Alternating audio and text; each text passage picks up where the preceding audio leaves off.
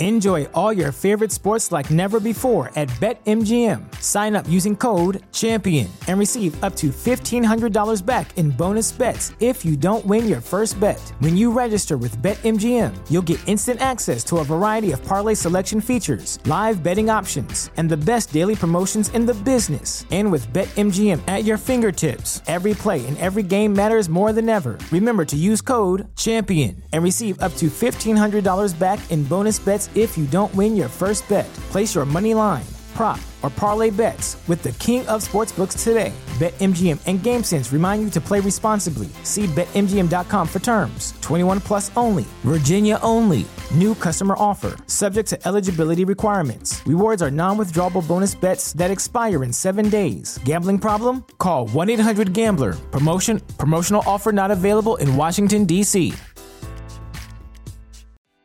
What's so special about Hero Bread's soft, fluffy, and delicious breads, buns, and tortillas? Hero Bread serves up 0 to 1 grams of net carbs, 5 to 11 grams of protein, and high fiber in every delicious serving. Made with natural ingredients, Hero Bread supports gut health, promotes weight management, and helps maintain blood sugar. Hero also drops other limited edition ultra low net carb goodies like rich flaky croissants and buttery brioche slider rolls. Head to hero.co to shop today.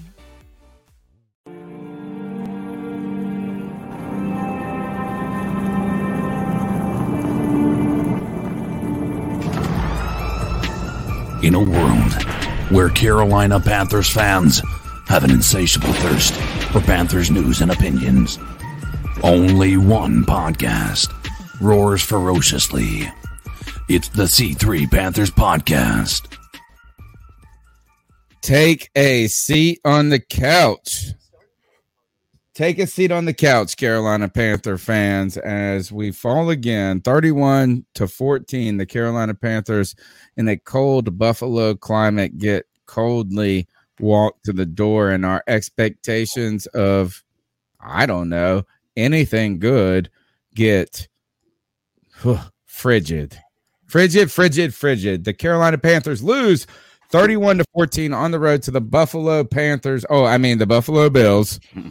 And uh, basically, it is a typical story for what the Carolina Panthers are a offense that is offensive because their offensive line is offensive. And Ameer Abdullah is the play of the game. The butcher, baby. Ameer Abdullah. Isn't that his name? I hope it's his yeah, name. Ameer Abdullah. Good Lord. You are That's joining the don't worry C3 about it. Panthers post game. I'm Tony Dunn, and I have had a lot of sauce because this is depressing. Cody Lashney, my wheelman. Welcome back to the C3 Panthers post game show. Tony Dunn, I predicted the Panthers to lose by 14. My expectations were on the ground. I didn't expect anything. I thought, I know that the Panthers are going to get their ass kicked when I woke up this morning. And I'm like, you know what? I don't care, man. It is what it is. I'm just going to enjoy watching football. And yet here I am, pissed off to my fucking core that Matt Rhule is still our offensive coordinator, that he is still masterminded this terrible offensive line, and that he continues to put Cam Newton in a position to get his ass kicked every single time we play. It's depressing, it's upsetting. But listen, this is the YouTube therapy session. You already know what time it is. We do this with the best Panther fans in all of YouTube. Tony, you already know them and love them. We got our guys Kevin Boshoven, AJ Lindsay Drew, Grim Reaper, Jay Sue, Jay Prey, Lance Kubiak, Sarah Taylor, Roosevelt Mongo, Vincent Leidig, my brother, Underground West, Zach Rhodes, Tony Dunn. and nothing to it but to do it, brother. Let's roll. It's sobering watching this Carolina Panthers team. I tell you that is that you have to have a lot of drink to be drunk when those mugs are trying to sober you at every turn because of how bad it is. It's pretty awful, but probably expected. The bat daddy, the stat daddy. How you doing, Greg? Um, you know, But- Sunday as usual, climb my hill. you know? Sunday, not fun day. Yeah, it, it's gotten to the point where I, I'm not even worried about missing the game. Like I listened to the first half because I was building a pen for my new chickens, and I just watched the second half, and I was like, "Oh man, I could have missed the second half and been just fine." Man, It's just not exciting to watch anymore. First half.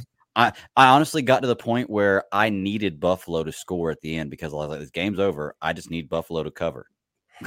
for for, Dude, for other I- betting I- purposes, I, I am need Buffalo to cover. convinced- So I'm convinced that Cam Newton threw that final interception to just be like, yeah, fuck it, let's go home." I, honestly, I, I'm I kind ready of to felt that way too. I think Sean McDermott went for it uh in on fourth down instead of kicking the field goal because he took the like the late line. He was betting against the live line. He took that live line like my boy took. And he was like, shit, man, if we only if we only win by 13, I ain't gonna cover. And these mugs, man, they go for it on fourth down to put us away. Like, what was that about? I want to know that. They were up, what, three scores at that point? Or, or a field goal would have put them up three scores and they went for it. I want to know why that is. Is that McDermott trying to make a fool out of us? Is that Matt Rhule just being fo- made a fool? Man, it's tough. Carolina, the Carolina Panthers look horrendous and I still come back to this is this is why I did not want Cam Newton on this team, homie. Yeah, bad. Because this is like his reputation, his his his image will be besmirched, whether or not he is good or bad by the Carolina Panthers. And I think Cam Newton's shoulder may be cooked, bro. Uh, yeah, I, I think but- he may be done. I hate Again, to say it, man. It's not. We're and gonna I'm do not saying it's not what it used to be. I don't need to be what not what it's used to be, unless it's just his throwing motion that does this, dude. His throwing motion, he think he, you're like, man, he's about to wind up and let a missile, and then it goes. "Mm." yeah, but then again, and like here comes the fucking horde of people in the chat room. Oh, here goes Cody again, defending Cam Newton for being inaccurate. Brr, brr, brr. How It's do you judge? But how, how do you judge Cam Newton when every single time he has to throw a fucking football, there's like two guys in Sure. his face ready to crucify him, man? Sure. every Oh, no, good point. back, Good point. He's being lit the fuck up. I don't know how anyone can judge Cam Newton in this vacuum, man. Like maybe his shoulder isn't isn't what it once was, but you're damn Oh, it's sure not gonna not what it once but, was. like, Come you're on, damn you don't have to say it like know that. if he's. You damn sure don't know what he's going to be capable of I agree. if the, if the receivers aren't running the proper routes. If the fucking offensive line continues to be a turnstile. Look, man, I was uh watching the game with my buddy Vince. He's in the chat room right now, and you know he watches the Panthers basically when I watch the Panthers, and he's watching the offensive line, and we're sitting there laughing our asses off, man, because even to the untrained eye, you can look at the offensive line and absolutely It's tell offensive. that they're getting blown up on Mhm. every single fucking play, man. It's offensive. It's never It's ending. offensive. It's, not. never ending. It's insane. Um, and no, it is insane. But look, is that we can continue to excuse. It's not excuses. Not making excuses. Um, Matt Rhule is terrible. Mhm. I mean, it's Terrible. terrible. I don't know. And you know what? My even if he's not terrible, I can't wait any longer to find out if he's not the worst. You know what I'm saying? Like, I mean, that's one thing. But when it comes to Cam, bro, I love Cam Newton. You got to run him. You got to put him in some better positions. Why are we not rolling him out, using his mobility, throwing the ball a little bit, bootleg? That those fourth, what was it? The fourth down play, or throw a screen pass. yeah, the yeah. And you're not using, you're not playing to your strengths, but at the same time, Cam Newton's windup is gotten progressively. I mean, it's all he's always had kind of a long throwing motion because he is giant, right? The bigger mm-hmm. you are, like it's going to take longer for that. It doesn't look there anymore. And I'm not saying that he can't be a professional quarterback, but there you have to admit that the ball is not coming out like you But want you- to see it. Even on that not like what it used to be, not what it used to be, but even what- on that screenplay, Tony, you realize that if he would have thrown that ball to where Robbie Anderson was, that's a pick six going to the house. I know what play you're talking about. On that fourth down, where he throws that bubble screen. Yeah, everything was wrong about that play. It, you, you shouldn't have been throwing a bubble screen on fucking fourth and one. That's number one. Uh, but then for him to to throw throw that screen pass, if he would have put that on Robbie Anderson, that's a pick six going the other way. Hmm. And, and- and it's like people Brother, are saying, so "Oh, it's well, not, he- he it's not missed." even about it's not even about whether or not Cam is good. Uh, First, I've always said that Cam's game is going to have to evolve, right? And strangely, in uh, the the irony of me thinking about what it would have to evolve to be is that I didn't think it would be we need to change his passing first. Uh, you you thought it was going to be like let's run Cam less, let's protect Cam more. But sadly, this is actually what I would do with Cam. Like we need to run him more. We need to run him more. You know where his game needs to evolve is in the passing game, not in the running game. The run game is fine. And he is deadly still. But I'm telling you this is like he's going to have to it's it's just a kind of a sad I, sad thing to see where he has become a shell throwing the ball Yeah. but can run the ball better. and then we're Yeah. always going to be having these conversations like like now at large because the panthers are so bad the narrative is going to be and i already see it here in the chat. Know, cam this newton's what washed up. Cam newton's done. Cam newton doesn't need to be playing quarterback. Cam newton's just a running back. Cam newton's inaccurate. If Like he now- Rhule's job, I'm gonna cry.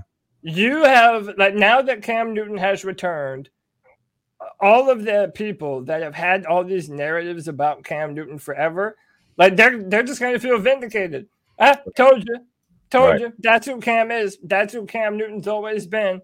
Meanwhile, the offensive line, I don't know if Is it's ever been worse. I, I don't know if it's ever Is been there a worse. worse guard in the history of the Carolina Panthers than John Miller? How about Cam Erving? Cam Erving looks Well, he's a tackle. terrible. They all look horrible. It doesn't even matter who it is. If you're if you're on the line, you look horrible. It's like they're running through tackling dummies. To be honest with you. Somebody said to me, I asked this: "Is was uh, is John Mil- Miller the worst guard in history?" And somebody hit me up with the like Simone Fua or whatever, and it was like I thought about that guy being the worst, but even John Miller is worse than him. He is so bad. He got a zero a couple of weeks ago on Pro Football Focus or whatever it is. Is that what it is? Pro Football Focus Mhm. that where they do the rankings or whatever. Got a zero. A zero. How do you get a zero? He didn't even put his name on the test, Cody. and today he got an. I, he better not get a zero. He better get a negative today. It was And then- And then uh, Possible, here, here again, I'm already seeing clips from the press conference. Uh, Matt Rhule saying our inability to throw at a high level is what's. Oh my God. Oh he has god! no idea what he's doing. And can I? So look, Mhm. uh, All right, he's gonna Mi- go. I'm done Urban. Urban done. Meyer was was fired a few days ago, and I want to give credit where credit was due. I was watching Daniel Jeremiah talk to Rich Eisen, and he said the problem with these college coaches is that they come in here looking to show you how much they know, instead of adapting to the NFL game and trying to learn and get up to speed and understand the differences between a college football season and a pro football season. Like Matt Rhule's trying to come in here and flex and show you that he can take all these trash offensive linemen and Mhm. make them into a good That's player. the thing, man. It is a he's pulling a And Dave motivating. Gettleman on us, where you're trying to play Yeah. golden eye with pistols only. Real quick. You know, you're Roosevelt only Mongo- trying. Real quick. Roosevelt Mongo for the five dollars says another losing season with David Tepper. We're gonna touch on that, Roosevelt. That's a promise. Go ahead, Tony. Uh, first, thank you for your support and uh, for the people that are listening right now and and a part of this very lively chat room. Uh, you are part of the C3 Nation, which is building Panther Nation, and we are here on the ground dealing with this garbage. I mean, we are trash. We are picking up the trash right now. We are recycling and trying to reuse, recycle, and whatever because it takes a lot right now for Panther fans to be optimistic. Yeah. And I mean, like, where do you want to go to? Let's talk about this. Actually, um, you can you can take two ways to attack this conversation. I'll let you figure out how you want to do it. What is one thing about Matt Rhule that should or that you could point to for being the head coach next year? Or what is one thing good about this team right now? Like find something. Find a a good thing about this team. What would would you say the defense played well today? Actually, I would give them that. I'd say the defense played all right today. But it's All like, why, right. why, do, why does All our right. defense? I'm fighting to find Why an answer. Yeah. Why does I- I our really am defense? But why does our defense only look good in games where we have zero offense? Like in the games like Washington, They didn't even look good It- today, though. They looked You know okay. Like even in the games that the Panthers' offense is okay and we're moving the ball, the defense just falls off a cliff. So it's like Mhm. the, the, this tough ass defense that we supposedly have, it only Hmm. shows Well- up when the Panthers are getting their ass. We were good on third down. Did you We see it at the end of the third down today. At the end of the yeah at the end of the game too when there was like when we had our last drive before Cam threw the interception they were showing the stats. We had 10 more yards of offense than buffalo did. We had one more first down than buffalo did and we had the ball three more minutes than they did. And we were down 10 points. Like we were we, we technically played like on paper played a better game than they did. And we got Um, up to that point we did at least. So it's crazy. Why is that? How is that possible? Think about Well- that. Like well, stat one was- one tell me how kick. that is possible. One was the kicking. We were down 10. We you could theoretically say we could have had six more points with two field goals. So that changes things. That makes it a four point game. So but uh I don't know, man. Carolina finds a way. you know, Carolina finds a way to to lose. Where where is the worst part of this game today on? Mm, I think it's got to be the offensive line. Like at the end of the day, is this is that the coaching staff is like, how do you prepare when you are terrible uh, on your off? You know, like what could they have done? Actually, maybe that is the exact answer, Cody. Is what they could have done is not put out that starting five. Yeah, uh, but If it's the like- worst offensive line we've ever seen in history, but what's the in other the history, then how could it be any worse if you were trying to get the reps? it, younger it feels players. like he's trying to sabotage the football team. Like uh, the entire world can see Cam Erving and Trent Scott and John Miller get their asses kicked all up and down the football field. Yet Deonte Brown didn't even dress today. Didn't even dress. What, Wasn't- wasn't dressed. Hey, hey, how, how about this? Brady Christensen dressed With the backup, on the sideline the whole fucking day. he didn't play. Didn't play. He was on the sideline the whole fucking How? day. is this Right. a, is this a purposeful He's tank? inept. Are, He's are, are they tanking and trying to make it I look like they're He's think a not? this I think that that doesn't Matt- deserve his job. I think Matt Rhule is trying to weasel right now into saying this is my quarterback got hurt. I had to rotate these guys in here. Uh, I got a. Cam Newton who doesn't have the shoulder strength and isn't the passer we you know we wanted wanted him to be, and uh the offensive line didn't hold up because we had tons of injuries and tons of rotating these guys. I think Matt Rhule is trying to use this offensive this bad offensive line to save his job. That's that's a really good point. I didn't think about that. You might be Right. absolutely right. I mean, because if he is like, why wouldn't you try to get a little bit better? Why would you put the worst offensive line out there and then tell us that is that's the best we have to deal with? Like we're sitting here trying to wonder if there is a worse offensive line in the history of the team than this year. Well- and you won't put youngins in there. The question is though, is he only is he trying to do that so that way because he knows he's getting fired and that way he has an excuse, or is he trying to do that as an excuse not to get fired? That I think to- it's the latter. I think it's he's the trying, latter. He's trying to make it look like, hey, I'm a good coach, but you know, we don't have the personnel. We don't have the guys to That's what I think. football team. And, and, and- and again, it goes back to David Tepper, that old fucking Scrooge. If he doesn't look at this football team and realize that Matt Rhule is the cause of all these problems, then he has a bunch of yes men around him. David Tepper has a bunch of yes men around him who are afraid to tell the you know the guy that spent 2.5 billion dollars on the football team that the coaches that he hired are the fucking definition of ineptitude. You have good young players on your football team that can make a contribution to help you win football games right now, and you refuse to play them. Ever since we've been having this conversation about Brady Christensen, other NFL players have come out on record and said, "Yeah, dude, the short arm thing is bullshit. Like Mhm. it's absolutely bullshit." Jordan Gross, we played a clip on here the other day of Jordan Gross talking about how there are techniques to overcome the lack of arm length at the left tackle position. But Matt Rhule wouldn't know that because he's never had the experience doing this kind of bullshit ever before. And, and so he's just going to continue to make these terrible decisions that are going to cost the Carolina Panthers. And he doesn't give a shit because he probably does feel safe. Yeah. Hey, can we go back real quick? I want to show Sarah's thing. She dropped a love bomb for 20 bucks. Oh, that's like. right. Tell she's that. talk- tell that. She's talking my my bad, own girl Sarah. Sarah. She's talking about uh Zylstra. Hey, I'm almost at the point where I would have rather given Zylstra the money we gave Robbie Anderson. You know, Zylstra. I see Zylstra in more plays and making more plays than I see Robbie Anderson making. or Contributing to his team more. uh, uh, dude. I mean, See he's- him had climbed that ladder today. Caught that big, you know, like that kind of typical pass from Cam that's like super high and a bullet.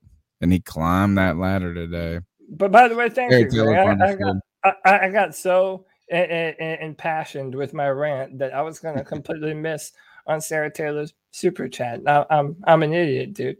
Sarah, we love you. Thank you. Twenty dollars, man. That's love.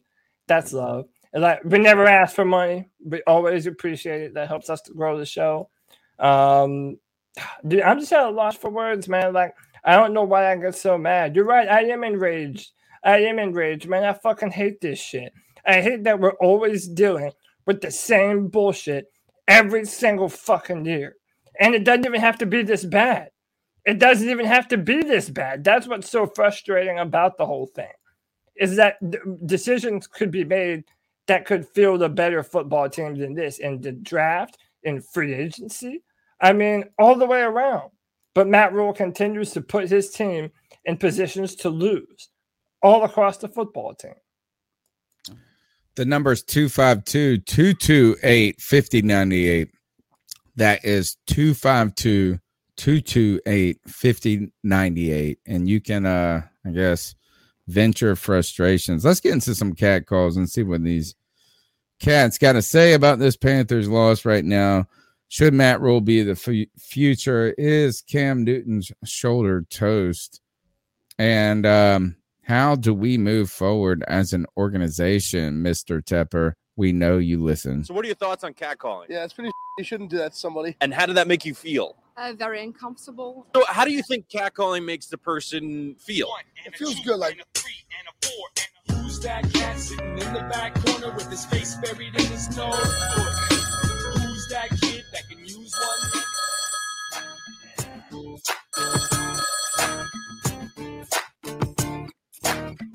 I was in uh, in the States, uh, watching last got two minutes ago. Um, imagine got this cam from the quarterback. Just the Darnold out there, or if PJ was out. Decent professional quarterback, and we're getting murdered because we have no O line.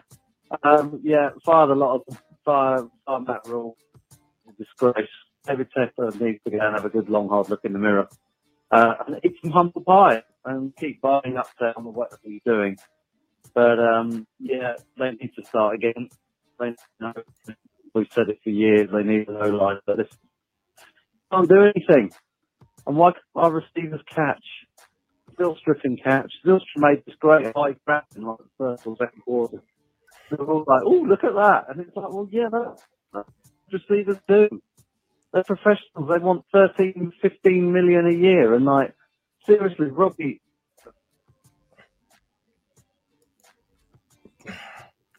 All right, that- that's Rich that from that's? Rich from Kingston, calling from across the pond, bro. And you know what? That he spent money to make that cat call right there. Rich, you can always email that voice note to me. God bless you for spending money to talk shit about what needs to be talked shit about. And you know, he's uh he's not the only one. 19 EHF with the five dollars says I no longer trust the front office to get the talent right. A rebuild only works if you have the right pieces. Thank you, 19 That's- EHF. Hey, and I, Uh, I want to man, ask. genius point right there. Go ahead, Greg. Well, I want to ask in the chat room. LBO says Rhule should stay. Cam is no good. Period. And the players love Rhule. What evidence do we have to show any of that is true? Just at a Amen. I mean, Show you know what? We have evidence. some evidence that maybe Cam is Is- is- is not, not you know as what I mean? Like, yeah, I, I mean, I'll I'm not, not going to dispute that. Is that it? And I don't want to be the people. I didn't. I I always wanted to see Cam go out in a high note. So the saddest thing about him coming back to Carolina was putting him in a position that was not going to support that, right? And that was going to just continue to reaffirm the narratives that people have, the negative narratives about Cam Newton. Yeah. But again, what can you say about this coaching staff and this team? And for me, the thing is this is not the in-game coaching that's the problem at this point. For me, the real uh problem that I have with the Matt Rhule era is that we have to believe he is in majority control of football operations and he sanctioned this team. He sanctioned Yeah. this offensive like he sanctioned this and you can't bring it i almost feel like cam is meant to be a patsy he's like the jack ruby of this season right now well, on top of that, the evidence to the contrary continues to build up. So, by the way, I'm like uh, perusing my, my Panthers Twitter updates thing. Uh, and Matt Rhule on that fourth and one call defended the play call, said that it was the right play call, but poor execution, saying that it was a zone read and they should have handed it off or kept it. And once again, if you think a, a screen he's pass go bro is the best go play on the fourth and one, evidence continues to mount to show every fan watching that Matt Rhule doesn't have one fucking iota of what he's doing. He Mm-hmm. doesn't know. There is no defense of him at this point. And if anyone in the chat room, any one of our listeners can make a logical defense of Matt Rhule, we would love to hear it because none to. of us have yet to hear what that is. hmm And you know, Like, what's the most positive like what's the most positive thing you could even say I know. I mean, like, tell me the positive. And the only one is that they turned around the defense. And let's say, look, I mean, when you draft seven defensive players and go and allocate all your free agency money to defense, duh. Better, yeah, you'd better have a better defense, right? Nah, I mean, I guess I'll give him that, but like, come on. What's the thing that he's done that's well, well, done well? I can't Uh, think of anything off the top of my head at all. Dude, I was talking to Sarah earlier during the game, and she was telling me who, what, what coach doesn't have a backup kicker? How, how do you not have a backup kicker? I, well, you know what somebody I on the team that can kick field today goals. is like, should they do something like hockey? You know that like hockey, they A only have designated one, kicker in the stadium, like this back, yeah, like this guy that used to drive the Zamboni. He's That selling could peanuts in the stands. like yeah, but he could be the guy that comes in and it does. He might kick for either team. I almost Hmm. think that's a good idea because watching them trying to get other how about this? Isn't that funny? It's almost like y'all make fun of us unathletic people when you try to make us do random athletic shit. You know, like if we went out there and we tried to make a three pointer, they call us down and they're like, oh, if you make this from half court, you win $50,000 or whatever. Watching those professional football players kick that football and it'd be like, "Bloop, bloop," like ridiculous. Oh, dude, look, uh, listen. Uh, I know Sarah Taylor's in the chat and she loves her some Brandon Zosha, but I'm pretty sure I could kick a football further than him, dude. Uh, like it's it's bad at this point, man. And yeah, dude, like how about this? Our best player went down before the fucking game started. Dude, dude, you Yeah. can't make it up. Our man. best Uh, player. It's a metaphor. dude uh and uh so shout out to john Kitco Barrera. he sent me this picture look at the the photo it's like look at how cam newton is looking at Matt Rhule like oh like bro what the hell is you doing man Yeah. dude not it's so fr- it- it's, it's Yeah. so frustrating that we're continuing to deal with this and again i'm not saying that cam played played great no one on this football team played great like when's the last time that someone played great on the carolina panthers and did something enough uh, for us to win a Right, right. game? like it never happens not anymore not in the david tepper era but i don't know man i just don't know there- there's so much bad to go around. We haven't even talked about Brian Burns yet. Brian mm, Burns Oh, getting don't worry. dumped. We'll get to him. We'll get to him. Let's go to the next call. And We'll come back to him. Let's do it. 252 228 5098. Podcast brothers, how y'all doing? What's up, G? Man, that game was horrible, man. It started off good. Our defense is playing pretty damn good, but we're a fucking mess this year. I mean, the season is fucking lost. I think to the point it was hard to fucking watch, man. Gonzalez got fucking hurt before the game. How the fuck is that shit even damn possible? You know, nobody can make that shit up, man. So every time we score, we had to go for damn two. I'm like, come on now, man. You couldn't put the punter in to kick a damn field goal. Matt Rhule has lost his damn team. I've been saying that shit. We need to fire his ass. And I said it before, I say it again. I'm not a big Phil Snow fan. I'm not. I'm really not. I mean, that defense can play good shit, you know, but it seems like they'll start off good in the first quarter, the second, third, and fourth. They do good. They'll do good, man. It's like both of them dudes are above their. I say we get rid of both of them motherfuckers, man. We need to, man. We need to. Cam, he looks like he really doesn't want to be. He's getting frustrated. You can, you can see it in Cam's face, man. He he looks pissed, man. But I want them to win. I really do. We're not going to the playoffs this year, but hey, I'm still a, I'm still a Panther fan, man. Always remember, y'all keep pounding. Carolina. Pounding. Pounding. Uh, real, real quick. Uh, from 19 EHF with the five dollars. He says, "When you sign bums in free agency, you deserve the product on the field. Do what the Chiefs did last year: sign and trade and draft Pro Bowl O lineman." Thank you, 19. I, I mean, Tony, like but you, you and I were kind of, and me, you and Greg were kind of having this conversation before, uh, before the the show started. Like, uh, Panther fandom is 100% on board the fire Matt Rhule train. Like, I feel like whenever whenever we were talking about firing Ron Rivera, like there was a bunch of Ron Rivera defenders saying, "Nah, man, we can't do better than Ron. Ron brought us to a Super Bowl. Ron gave us, you know, uh, three uh, NFC South championships. Like, at least people could make somewhat of a defense for Ron Rivera. But Tony, who amongst us thought that you know, through however many games in the season we are right now, that pretty much unanimously all of the Panther fan base would be calling for us to fire the head coach.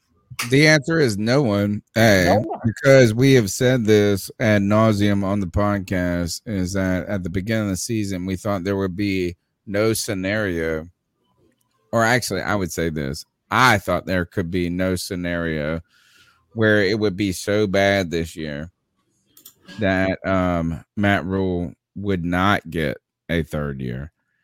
But at this point, I am scrounging for anyone to make an argument of why he should get a third year. There it has been so bad. It's so bad right now. Nothing, and you know, like if you could point to one, I want someone to give me one reason why we should run um another year with Matt Rhule. And because this is like you know you have to make a question there's going to be a question at quarterback right away. Right? So one more quarterback decision has to be made. And you have made four 3 to 4, I can argue four bad decisions at quarterback, right? Like, so I mean, like, I mean, so you're gonna give this guy one more decision at quarterback to try. Like, what is the reason? And don't give me this shit that we fire people prematurely. Don't tell me that. Like, give me one positive thing about this Panthers team. One positive te- thing that links back to Matt Rhule. The and only I, thing- I don't think it can. I don't think there is anything. I don't think there's one answer to that. We only have one Matt Rhule defender in the chat is uh, LBO, and he says the players play hard for Rhule. And I'm gonna need some. I- I'm gonna need No, more they than- don't. Yeah, I'm gonna need Yeah, more than like, that. what, Like, what, what like, does that would the mean? example? Yeah. Like, what does that even mean? Uh, like, uh, uh, how do they play hard for him? And if they play hard, it doesn't matter if they don't know what they're doing, if they're not minding their gaps, if the guys are just not good at their job. Like, I think that we can make the case that John Miller is just not good at his job. Yeah. Uh, What he's do you just guys not good of- at his all right, job. all right, actually, can we talk about? Let's talk about some controversial things from this game. Um, there was a roughing the passer where we had the the to the ankles. There were three three plays that the referees fucked us on today. Well, oh, oh no, let's talk about this. The roughing the passer to the ankles. The other one was the personal foul. What do you guys think about the personal foul where Matt Rhule was part of it? The tussle. He needed to get the hell out of the way. Like, it wasn't him. Why, why no, he in the like of- nobody should have gotten called for anything. They No, called I a personal foul. And here is the thing on this is that I thought that was the moment where I was like, you know what? If I was Matt Rhule, I'd get ejected from this game right then. Right then, I would have thrown such a shit fit about this penalty that went that was unnecessary. I would have gotten ejected from the game to rally the troops. What if what if he just you see him just just you see him just look at him, he's like fuck it and he throws the clipboard down and he just start just punches the guy like I of the would guys with punched the the helmet on. the face. You Yeah. can start Like, to see, what- but like, you also don't get the feeling that Matt Rhule even cares that much. Yeah, see, I know, I do, I do. I don't think he doesn't care. I don't get that feeling. I'll look Real into quick. it if we're ever What winning. did you think about these penalties, Cody? Am I the only one that saw them? I mean, no, listen, they're they're terrible. Like, uh, I, I know that the NFL officiating crew is bad, but They're I, I, changing mean, I, mean, games, bro. They I change maintain consistent, games. though, The laundry changes the game. Because it does, a television show. if that okay, what I'm saying though is that if that officiating crew was perfect, we still lose by 14. Like we're Oh, still sure, losing sure, to the Buffalo, sure. and like that's why you know, like people might think that, that I let the refs off easy. It's like no, I, I know them screaming into the void about referees. Like yeah, the every day ends with a Y, and NFL referees fucking suck. It's like death taxes and referees blowing calls. I know that, and I'm not gonna ever be like, oh well, the Panthers won or lost because of the referees. No, we fucking didn't, dude. We didn't because we're a bad coach football team on every day that ends with a Y. Now, uh, shout out to 19 EHF funding this therapy session today. We definitely Thank appreciate you, Thank man. you. He said they've tried to have it both ways. You can't be in a rebuild and push for the playoffs. We have no quarterback or O line, and y'all were See, thinking playoffs. Oh, it's almost This is the thing. This is the real point. That that's the real point of my criticism of Matt Rhule. Is that um and people who are like, oh, you got to give him time. I would be happy to give someone time who was trying to build. He is Bob the Builder, and he's not good at it. He's the worst builder. And we are not built on last year. We've regressed from last year. And, and I'll- That's I'll the thing. I'll I want to build. I don't need more wins. I didn't need us to win this game today. Mhm. I did not need us to win this game today to be happy. What I needed to see was a team that was better put together. Yeah. Particularly on that offensive line and the quarterback play going forward. Like we don't look like we are getting better from week to week. Yeah. Well, and, and to be fair, we were talking playoffs and everything with, with the with the rebuild, but we did start 3 and 0. So at that point in time, it looked like we were a playoff team. And up to about a yet last week, we were still in the hunt for a wild card spot with these new wild, But even with how bad that we are. too- you know, so can't get too hard uh, hard on with three and zero, right, Cody? Yeah, I agree. Yeah, you know, I mean? oh. at the end of the day, I mean, like, yeah, it's like a good start, but you are so far away from the goal line. yeah, It's the football that mm-hmm. matters the least. Is the early season football because look at the Chiefs right now. Remember earlier this season it was like, People oh, right Chiefs- off of that. What about the Green the Bay Chiefs Packers after week one? yeah, After dude, week this one got blown up by the Saints, and people are like, done, you, do not, you don't win the Super Bowl in September and October. That's Right. not when you do it. So yeah, that three and zero doesn't mean shit. It doesn't mean shit at all. Uh, thank you to R. Dan Jr. for the one ninety nine. It says we got players, but they quit on rules, dumb moves. And again, like I, I I think that the Panther players have have quit on them. Now, granted, no one who is employed by this organization is going to get up on the microphone and say, "Yeah, we just don't like Matt Rhule that much. We don't play too hard for him." No one's going to do that, but we can easily be left to infer as to what's happening in this locker room. Man, there's no belief. They're in getting they're doing. You can see the frustration Sure. is setting in. Mhm. Uh, look, I want to thank all of you listening to the C3 Panthers podcast. Over 180 people right now. Um, thank you for the people that have donated. Sarah Sarah Taylor, who was last. Uh, hold on, I won't want to miss Nineteen that. EHF. We got R. R. Dan Jr. Yeah, thank you so much for the monetary support. We appreciate that. You can find ways to support us uh, in the show notes and stuff like that. But all you got to do is hit the thumbs up button, baby. Smash the thumbs up button. That's. That's the biggest thing you can do. You can call into the show at 252 228 5098 and you can participate in that chat. The more uh, community we build, that's the partic- that's the support uh, that we ask all the people, and that is for free. And we thank you very much for the people that have donated monetarily. Let's go to the next call and see what people want to talk about. We want you to call in. Is Matt Rhule a fool? Is he does he not have the pieces though? Is he building and does he just need more personnel? Can Cam Newton be a bridge quarterback? Is his shoulder toast? And how do we look towards the future? I want you guys to tell us all of that on the cat calls 252 228 5098. What it do, boys? It's your boy Mike, aka Supreme Leaders. What up, Mike? What's up, man?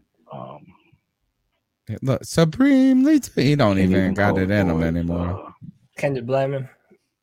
Nope. uh, best way to summarize it up is uh, that old line is fucking garbage pail kids trash, straight trash. I just, that's rough. rough. Um, Dude, he's in a tough place right make it now. to the end of the season. Um, And we know Supreme we- Leader's calls, bro. Yeah. This is different. done. Um, Somebody check on him. I am done for the season. Mike, we love you, bro. Hold on. That's scary. they they're gonna whoop us. Let's finish it out and see what happens. Cause uh, I'm pretty sure everybody else is officially checked out now. That was Yes. Hold on, brother. Hold on. if y'all know this caller right here, that's troublesome, man. Someone check on Supreme Leader, please. Next call. Hey guys, it's Joey again. Again. And Matt Rhule. Matt Rhule, Matt Rhule, Matt Fool, Matt Tool, Rat Mule, Matt Stool. uh, whatever else you want to call him. He Matt is a bum. And uh, yes, it was me that sang that song earlier, in case anyone's wondering. But yes, he is a bum. And missed the more song? on, like more stupid, stupid penalties. And these aren't penalties you just get because the officiating sucks. No, these were penalties you get because your coach is a stupid fucking idiot. And like it's just a mountain of bad luck. Like of course, of course, the Panthers have Zane Gonzalez go out with a, a, a quad injury during pregame warm up. Yeah, like no kicker. But then again, like if we had a kicker, would we have won today? Like for real, would we have won if we had a kicker? No, no. I mean, I I don't know. Cam played a really good game. Uh, no, he didn't. no, I don't. He didn't throw, oh, he he might have thrown a turnover at the end. I'm not sure. But He didn't play a really good game. Cam Come on, Newton did everything he could to keep us in that game, and everyone else, it seems like, except Gross Matos, who had a, who had a Oh, I, he day. played a good game. Brandon Zylstra. Uh, the offensive line and the coaching staff and some of the defense did everything they could to lose us the game. So that's the story of the Carolina Panthers. Anyway, guys. Wow, wow, wow. So, by the way, uh, at the press conference, Cam Newton just spoke, and they asked him, like, you know, what do you make of, you know, Matt Rhule saying that the passing attack has not been very good, and uh, Cam refused to throw anyone under the bus. Uh, basically, uh, he- he's you know taking the high road, uh, doing like Cam Newton always, always does. does. Yeah, He doing like Cam Newton always does, always will do. And um, I don't know. I just, you know, and again, I'm doing the post game show right here, so I'm not like listening to like all the questions being asked. But man, like I, I really wish. Did y'all see a few weeks ago when one of the Buffalo Bills reporters was talking to two of the Buffalo Bills and they asked a question and it pissed them off? Did anybody see that? Like, Yes, like yes, it was about how they got ran over by the New England Patriots. Yeah, and they Like, uh, something do, along do you lines. feel like embarrassed that you yeah, like got beat up at a historic rate? and and but by the way, is that an unfair question? Not at all. Yeah, sort of. I mean, it's kind of like a dick question, but Yeah, It's a but big it's question, like- but it's not unfair. Dude, I'm a dick. I don't give a fuck. Like if I'm that if I'm that reporter, I want to ask questions that tell me that you care about this. Uh, like I would be the Matt Rhule. Uh, Matt, with this offensive line underperforming uh, as bad as it is, at, at what point did you think a guy like Brady Christensen or Deonte Brown might see some reps in the lineup and just like he could try and clown me or say something dumb or say that my question is bad, whatever. I, I'm still going to get that answer from him. I'm going to see what kind of emotion that invokes from him.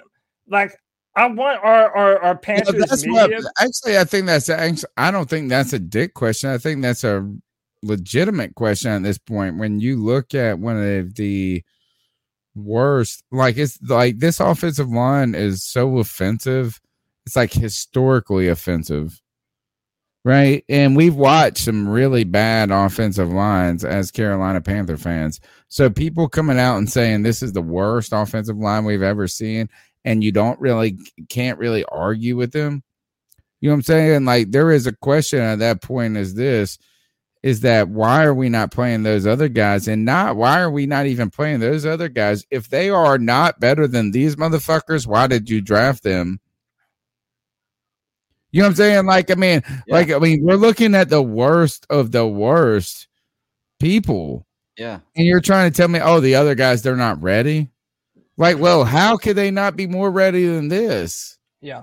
Well, it's it's Yeah. hard to listen to somebody make the argument like that that that he doesn't have Matt Rhule doesn't have the players to to to you know be successful because he put those players in that position. And if you're going to make the That's argument Matt Rhule doesn't have it, then you can make the same argument Cam Newton doesn't have it. ding And- ding you know, ding that's why he's going to be fired because Yeah. he the people that want to keep him for another year is look i understand like the the fear of like you committed to something and then you didn't give it enough run to really find out but we're not overreacting at this point No. we're not overreacting it's like Matt Rhule created this reaction he set up the opportunity for us to be in the building process and they did not build that's the Yeah. thing is that like last year if you say oh he turned around the defense this and that he did not work to turn the offense around in a similar get young, get fast type Right. mentality. Right. He tried to do something different outside of his comfort zone, mm-hmm. or maybe not out. I don't know, but that's the whole point. The whole point is he's not a good builder. He is a fraud of a contractor.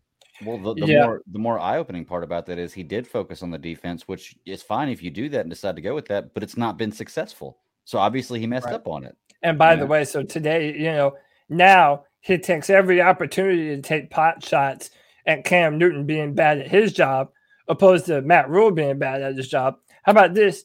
Panthers had 227 yards of offense today, but 275 net yards.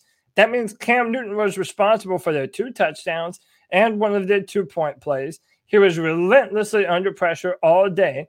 And yet, still, Matt Rhule wants to throw him under the bus. Again, I'm not.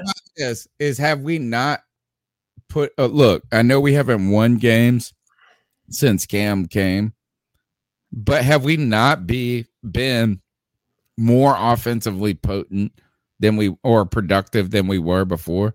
Yeah. I mean, at the end of the day, is like we've scored more points with Cam Newton behind center than we did with the other guys before him. Yeah, we went like nine quarters without a touchdown before he came back. I know. right? And then the first game back, Yeah. he scored three touchdowns. And I know he threw a pick six, and it's not like trying to say Cam Newton is the answer, this and that. What I'm trying to tell you is this is that the problems are bigger than quarterback. They're bigger than the quarterback. Imagine if he had just one and a half more seconds, two more seconds behind the line to get the. Imagine, mm, imagine if we had a guard who was not as bad as John Miller. He's the worst in the history. Hey guys, telling you. Joey Hold again. on, hold on. No, all right. Next call. Let's go to some calls. I'm pissed. Hey, listen. I can't uh, deal with it. I see it on Twitter. I see it. I see it on C3 chat. I see it everywhere. People scream, replace the quarterback. We need a better quarterback. Hey, wake up, you fucking morons! God damn, motherfucker. Can't you people see fucking nothing? It don't matter if you have Tom Brady or a young Peyton Manning or even uh, uh, Joe Thomas. It doesn't fucking matter the fucking quarterback you got. As long as this offensive line and Matt Rhule are who they are, you suck. And you're not going to be any fucking good. It don't freaking matter who you put a quarterback or a running back or your offense or your defense or your wide receivers or your tight ends or your, even your offensive coordinator or head coach. Till you replace that offensive line, you suck. I like it. And right now, right now, the they suck. Wanted. He hired him. He paid him. He got them all on there. That's his offensive line, That's and nobody else's. Tell them, Ken. Hey, y'all have a great day and enjoy yourself. That's the I love how he ended it. Uh, he t- he channeled his oh. inner G baby, which he hates. He I hates. some love G it, baby. man. Hey, Kenneth brought the heat, man. And he's right, man. He's right. He's one hundred percent right. He's one hundred percent right. One thousand percent right. Twice The reason problem about this is when people say we should keep Matt Rhule for another year. Is I want to I want to be a team that has enough faith in the people that they brought in to give them that leeway, that leash. But I'm I agree with Kenneth right there. Is like Matt Rhule created this bed though that we are in. There's no one to blame it on but him. So much that do you believe that Scott Fitterer should be associated with how bad we are? And I feel like most people are like, no, like he kind of walked into something. He probably had to kowtow to Matt Rhule a little bit. Yeah, but you know what it is about Fitterer? It's like now going forward, he has more doubts than he has people believing in him. Like Sure. you know, uh, the fact that he's a first year GM, like we're we're stuck in a rock and a hard place because it's like we haven't really seen a whole lot of him to know whether or not he's truly worth being fired. But you can say that hey, we had that explanation about Matt Rhule too, and look how true that ended up being. So it's like, man, if we have an inclination that Scott Fitterer is not the GM that we think he is, then yeah, maybe we should cut the cord cord, you know, sooner rather than later. The problem is, like it always is, is David Tepper going to be able to swallow his ego enough to admit that not only was his head coaching hire the wrong move, you already fired Joe Brady, uh, but now you're going to do the same thing Oh, it's all with over. Scott Fitterer. Like, is he going to say, okay, and the GM that I just hired, I'm now kicking him to the curb? Like, it's not happening. you can't um i don't know is that you then you shouldn't have hired him in the first place how about that? Is that you should not have hired scott fitter and i i do really believe that um tepper is trying to play people against each other a little bit. And what i mean by like when he brought in fitter as like a counterbalance to Rhule. And remember he's like all three of us i'm the tiebreaker. Remember he said that? As he said, I'm the tiebreaker between these two guys or whatever. I do think I don't think that Matt Rhule was particularly over ecstatic about Scott Fitterer Fitterer's hire. Like he didn't come out just glowing and glowing about how he it was a reluctant discussion. Or Cam Newton, too. Same thing. I don't know. Actually, I think I think that he knew Cam Newton was his out. Well, so the question is then are we are we saying that like certain people are making certain decisions like there's not one group of people in control, it's a bunch of different people that are making different decisions against Yes, each other. It's, it's like, like- the Star Wars movies. You put different directors in Well, but vision, Tony, Tony, and you and said you've get- been watching. Uh, have uh, I I know Tony has. Greg, I don't know if you've seen it yet. Have you seen the show Succession? No. Yes. Yeah, to me, it's kind of like that, where everyone's fighting to prove that they have the biggest brain. Where everyone's like, "Oh no, we can do this, this, this, and this." Everybody's trying to ease up on Daddy Tepper and get into good graces. But I feel like Matt Rhule uh, has had things pushed onto him. I feel like you're right, Tony. I feel like Scott Fitterer was probably pushed onto him. But again, uh, far be it from Matt Rhule to, ta- to tell David Tepper anything. Uh, and then I also think that Cam Newton coming back was a Dave Tepper thing because Matt Rhule and Phil Snow were the ones that said, "Oh, he has Sam Darnold has uh uh who, who was it uh, Matthew Stafford in him. He makes this Matthew Stafford kind That of That was Phil Snow that said that though. Come Well, on. no, but okay, but Matt Rhule co-signed it. We heard that snort that story from Matt Rhule.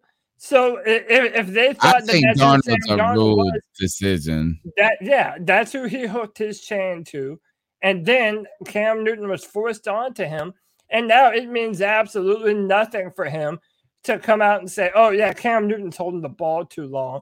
That's the problem with the offense. Cam Newton holding the ball too long. Yeah, maybe he has to. It's so dumb, man. There's no leadership experience from this man at all. Literally at all.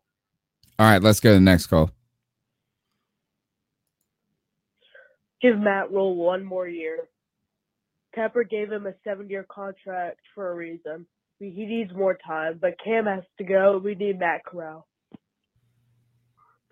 Ugh, Was that the whole call? that's it.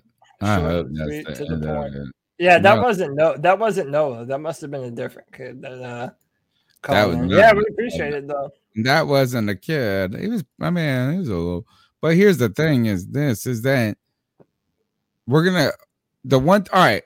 So imagine that. Imagine we give Rhule another year. Because it is. We give Matt Rhule another year, and then we bring in a rookie quarterback.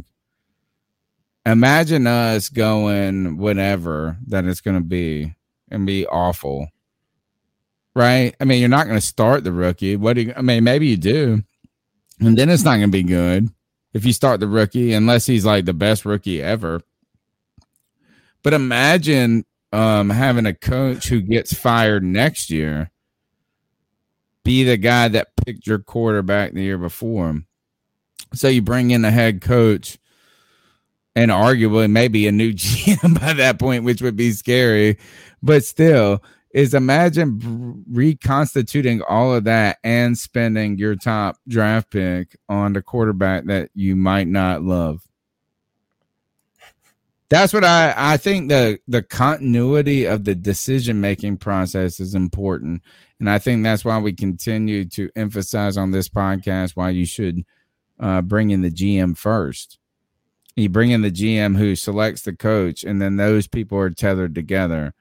Yes. Right. But now what we're going to do is this is what what are we going to do? We're going to keep Matt Rhule for another year where he's his firing is kind of conditional on like crazy success.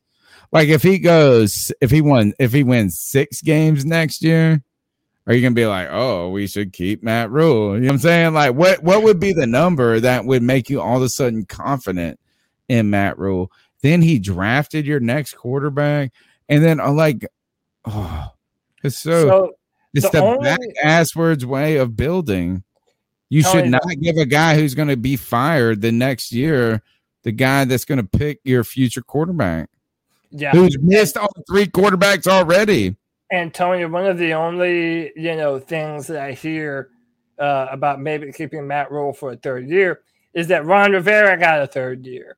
That 2011 and 2012 were kind of bad seasons Not for fair. Ron Rivera. Bad comparison. Yeah, a terrible comparison because at least you saw signs of life. And you had a number one pick and a quarterback, a number one pick and a quarterback, and your rookie the year. offensive rookie of the year. And So- yeah, and he was your your pick. You know what I'm saying? Like you came in together. It was kind of like uh Ron and Cam Newton saved Ron Rivera's job so many times. And I'm not saying that I, I love Ron Rivera, and, and I still think Ron Rivera Ron Rivera is a better coach than Matt Rhule all day long. Oh, Sorry, not even, I'm not, even, not even in the same stratosphere.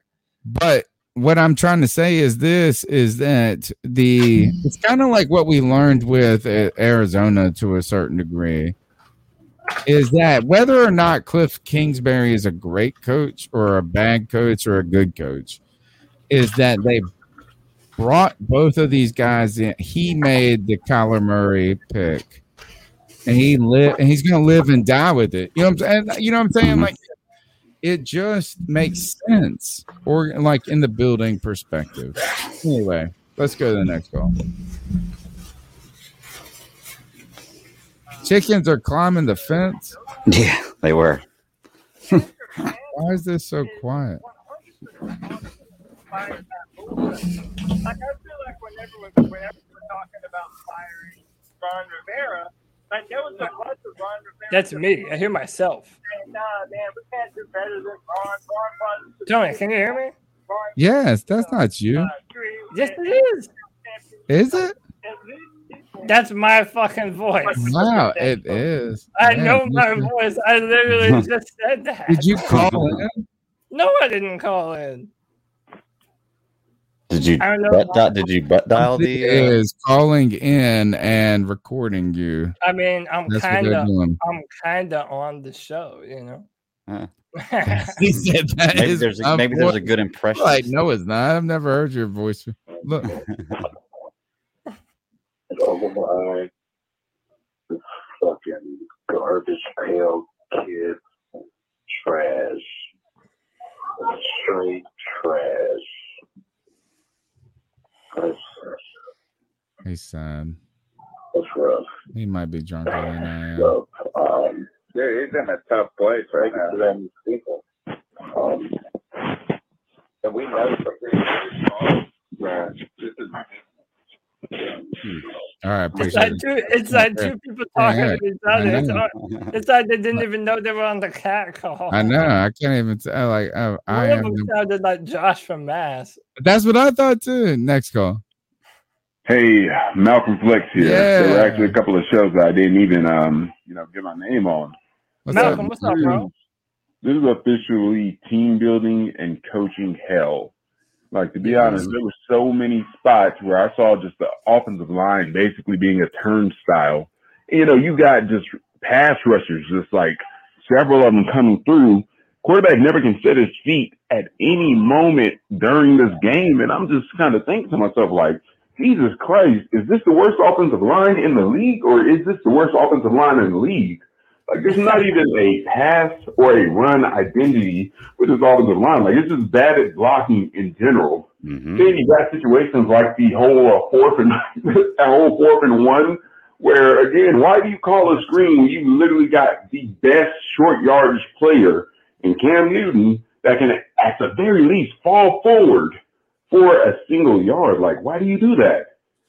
You know, Cam's expression, that was all of us. And what really gets me is that all of the media and the hot take artists on social media were just like yucking it up at that throw, which is actually a smart football move for him to completely just throw it away from Robbie Anderson, because otherwise that's a pick six.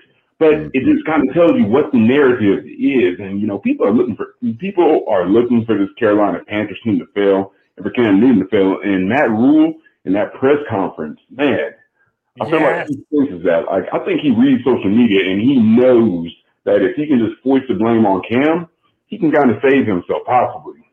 But the kicking situation, like you don't even have an emergency kicker designated. The punter's unable to even kick, uh, you know, place kick. Like what's going on, guys? Like this team is awful. Like make no mistake, and it's not even because of talent. It's just because of where you've got pieces and how you're sitting up here putting them. And yet we're sitting up here expecting Cam Newton to come in when you know you've got a fourth down pass that's getting batted down because you've got that guard literally like three uh, three yards into the backfield. I don't know what to say. I really don't. But you know, at this point, if this doesn't get Matt Rhule fired, I don't know what else will because the team today looked We did, man. Malcolm, fantastic call, Making brother. all good points. Yep. Yeah, every every single point that you made was incredible, and I'll add on to that, man. You mentioned the press conferences. How do you inspire any faith in your football team when they know that when you underperform, your head coach is willing to throw you all the way under the bus in order to save his own ass? Mm-hmm. How does that make people want to play for you? How does that build up a winning culture where people feel like everyone's on the same page? If you're the head coach, you're in you are the face of the football team. You're responsible for every single thing that you see on the field. And you can't go out there and say, Yeah, we're just not a well-coached football team. He made a great point too about how we don't have a designated kicker as a back for a, a Right. backup designated kicker. Like what NFL team isn't prepared for their starting kicker to go down? Like uh, we don't even have the punter able to make kicks for us. It is 100% mismanagement. We are a bad coached football team. We're bad situationally. We're bad on the offensive line. We're bad on third downs. We're just bad everywhere. And that's 100% on Matt Rhule. And you're not going to hear talk that. about what is good, right? Call in and tell us what is good. What is good about this team? What constitutes uh, confidence in this team? What constitutes another season for Matt Rhule? And that is where I continue to stand, where people are like, oh, don't be too pessimistic too early. I'm not pessimistic at this point. Is I'm trying to find optimism. Give me a point on this team where things are heading the right direction, and I can't find it.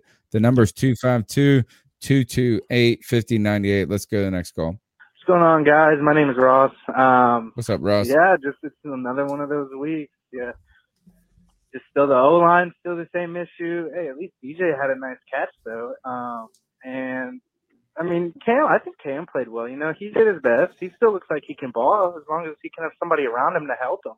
It just gets aggravating watching the same game over and over again. It's tough. Like what third season in a row we're gonna go five and 11, 5 and twelve now with that a game.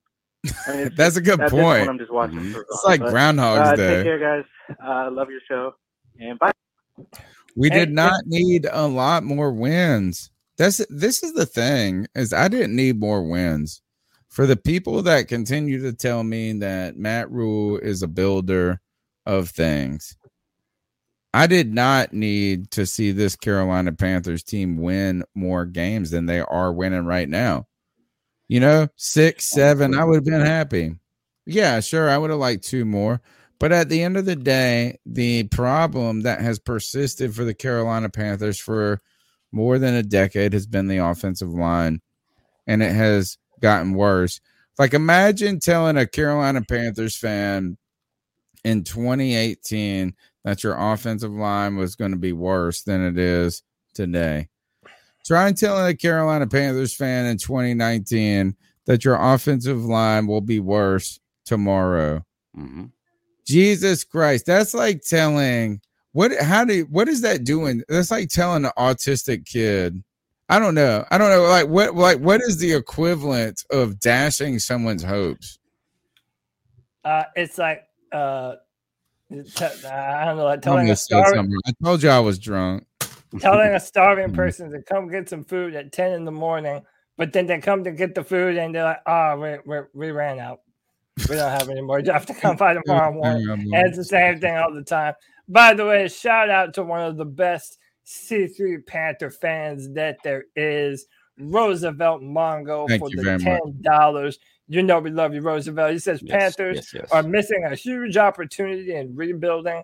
Brady and Ryan will retire soon, and New Orleans will be looking for the future quarterback. What a fantastic point, Roosevelt, that at a moment in time where outside of Tampa Bay, you have two of our biggest division Right. Having an uncertain future, ha- not having a you know good offensive lines and quarterbacks and injuries. They're you know meandering around the same record as us, and the Panthers can't get out of their own fucking way, man. Mhm. Dude, that's even more of a shout out to Ron Rivera. Missed opportunity, dude. It's terrible. The fact that the Carolina Panthers have not drafted an offensive lineman in any of the first rounds over the past few years is ridiculous. I mean, I like I mean, I'm sorry, I'm not gonna back down. What do you say? You will die on that hill, Cody. Oh yeah, Right? You will die. I will die on this hill, no matter how good Jaycee Horn and Derrick Brown turn out to be. I don't care if they turn out to be the golden jacket players of whatever, right? Hall of mm-hmm. Fame to the nth degree, is that it will not matter for the Carolina Panthers as long as they cannot run the ball effectively or protect the quarterback at all. Right. You know, I mean, it just won't matter. Jaycee Horn could be the best corner in the history of football, but if we have a shit offensive line, it will not matter for the Carolina Panthers. I have adopted, I am a Donald Trump backer now Oh Lord, don't say when that. it comes to football. oh, when it comes to football, and when it comes to his policy of for well, like uh, what our borders, build that wall, bro. Build it. We've And we haven't saying it. tried. We haven't tried. We'd be like, oh, you crossed over our borders, and you didn't even like put a. They didn't put nothing out there. How about this? Uh, so Yeah, Russian, Russian defenders are like the border hoppers coming over to them. Dude, dude, I, the I've I've I don't know how many other ways to say it. Like I feel like if you were to give any random person a GM test, like if you were a GM, what would be the first ways that you would go about rebuilding a bad football team? And Tony, isn't it like common knowledge? Fundamentals. It's the tell me if- fundamentals. tell me if I'm wrong. Like, dude, isn't it the the most basic way to build a football team is the offensive line, the defensive line, and the quarterback position? Like that that's 101. How do you so neglect your offensive line, not just one year, not just two years, but 10 for years. years at a time? Like One it's not even defense. there. Like it, like it, like I haven't noticed it being a problem. It's Like at, at a it's too point, little, too late. Every time, man. And look, look, Gettleman fucked us on this. As Gettleman talked a big talk and didn't walk his talk, and he was the one that reacted to everything. He said, "Use free agency to set up the draft." And then he tried to do that, and then he released that. Remember when it all started with the Josh Norman joint? When he rescinded the franchise tag and then drafted all these corners, like he did the opposite of what he said. Then he'd be mm-hmm. like, "Oh, it's all about hog mollies or whatever," and he didn't do it. And then on top of that, he goes and drafts Christian McCaffrey. It's too late. He starts trying to draft draft offensive weapons while it's too late. And now we're just reacting to everything, man. We have not drafted an offensive lineman in the first round since I have been doing this podcast. I'm pretty sure, right?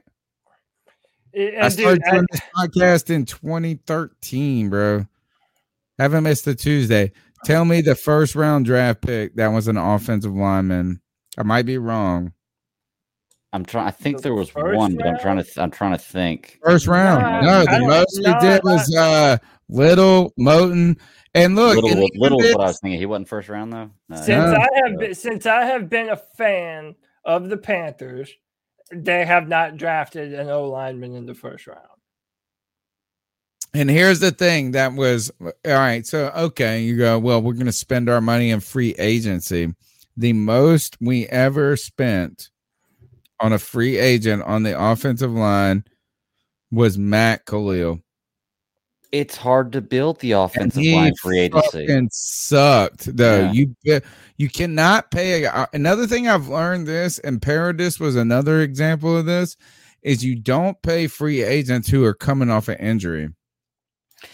Yeah, You know, because you expect the rehab to be perfect. And yes, they are getting better. They're going to be able to play. They're ready for the field, but they ain't what they used to be. Right. Don't pay a motherfucker coming off of a surgery. Right. Don't. I mean, it's also really hard to rebuild to build an offensive line through free agency because you know good offensive linemen are so few and far between. Most of the time, there's not a good one that's a free agent, and if somebody's getting rid of one, there's a reason they're getting rid of them. You know, Yeah. Yeah.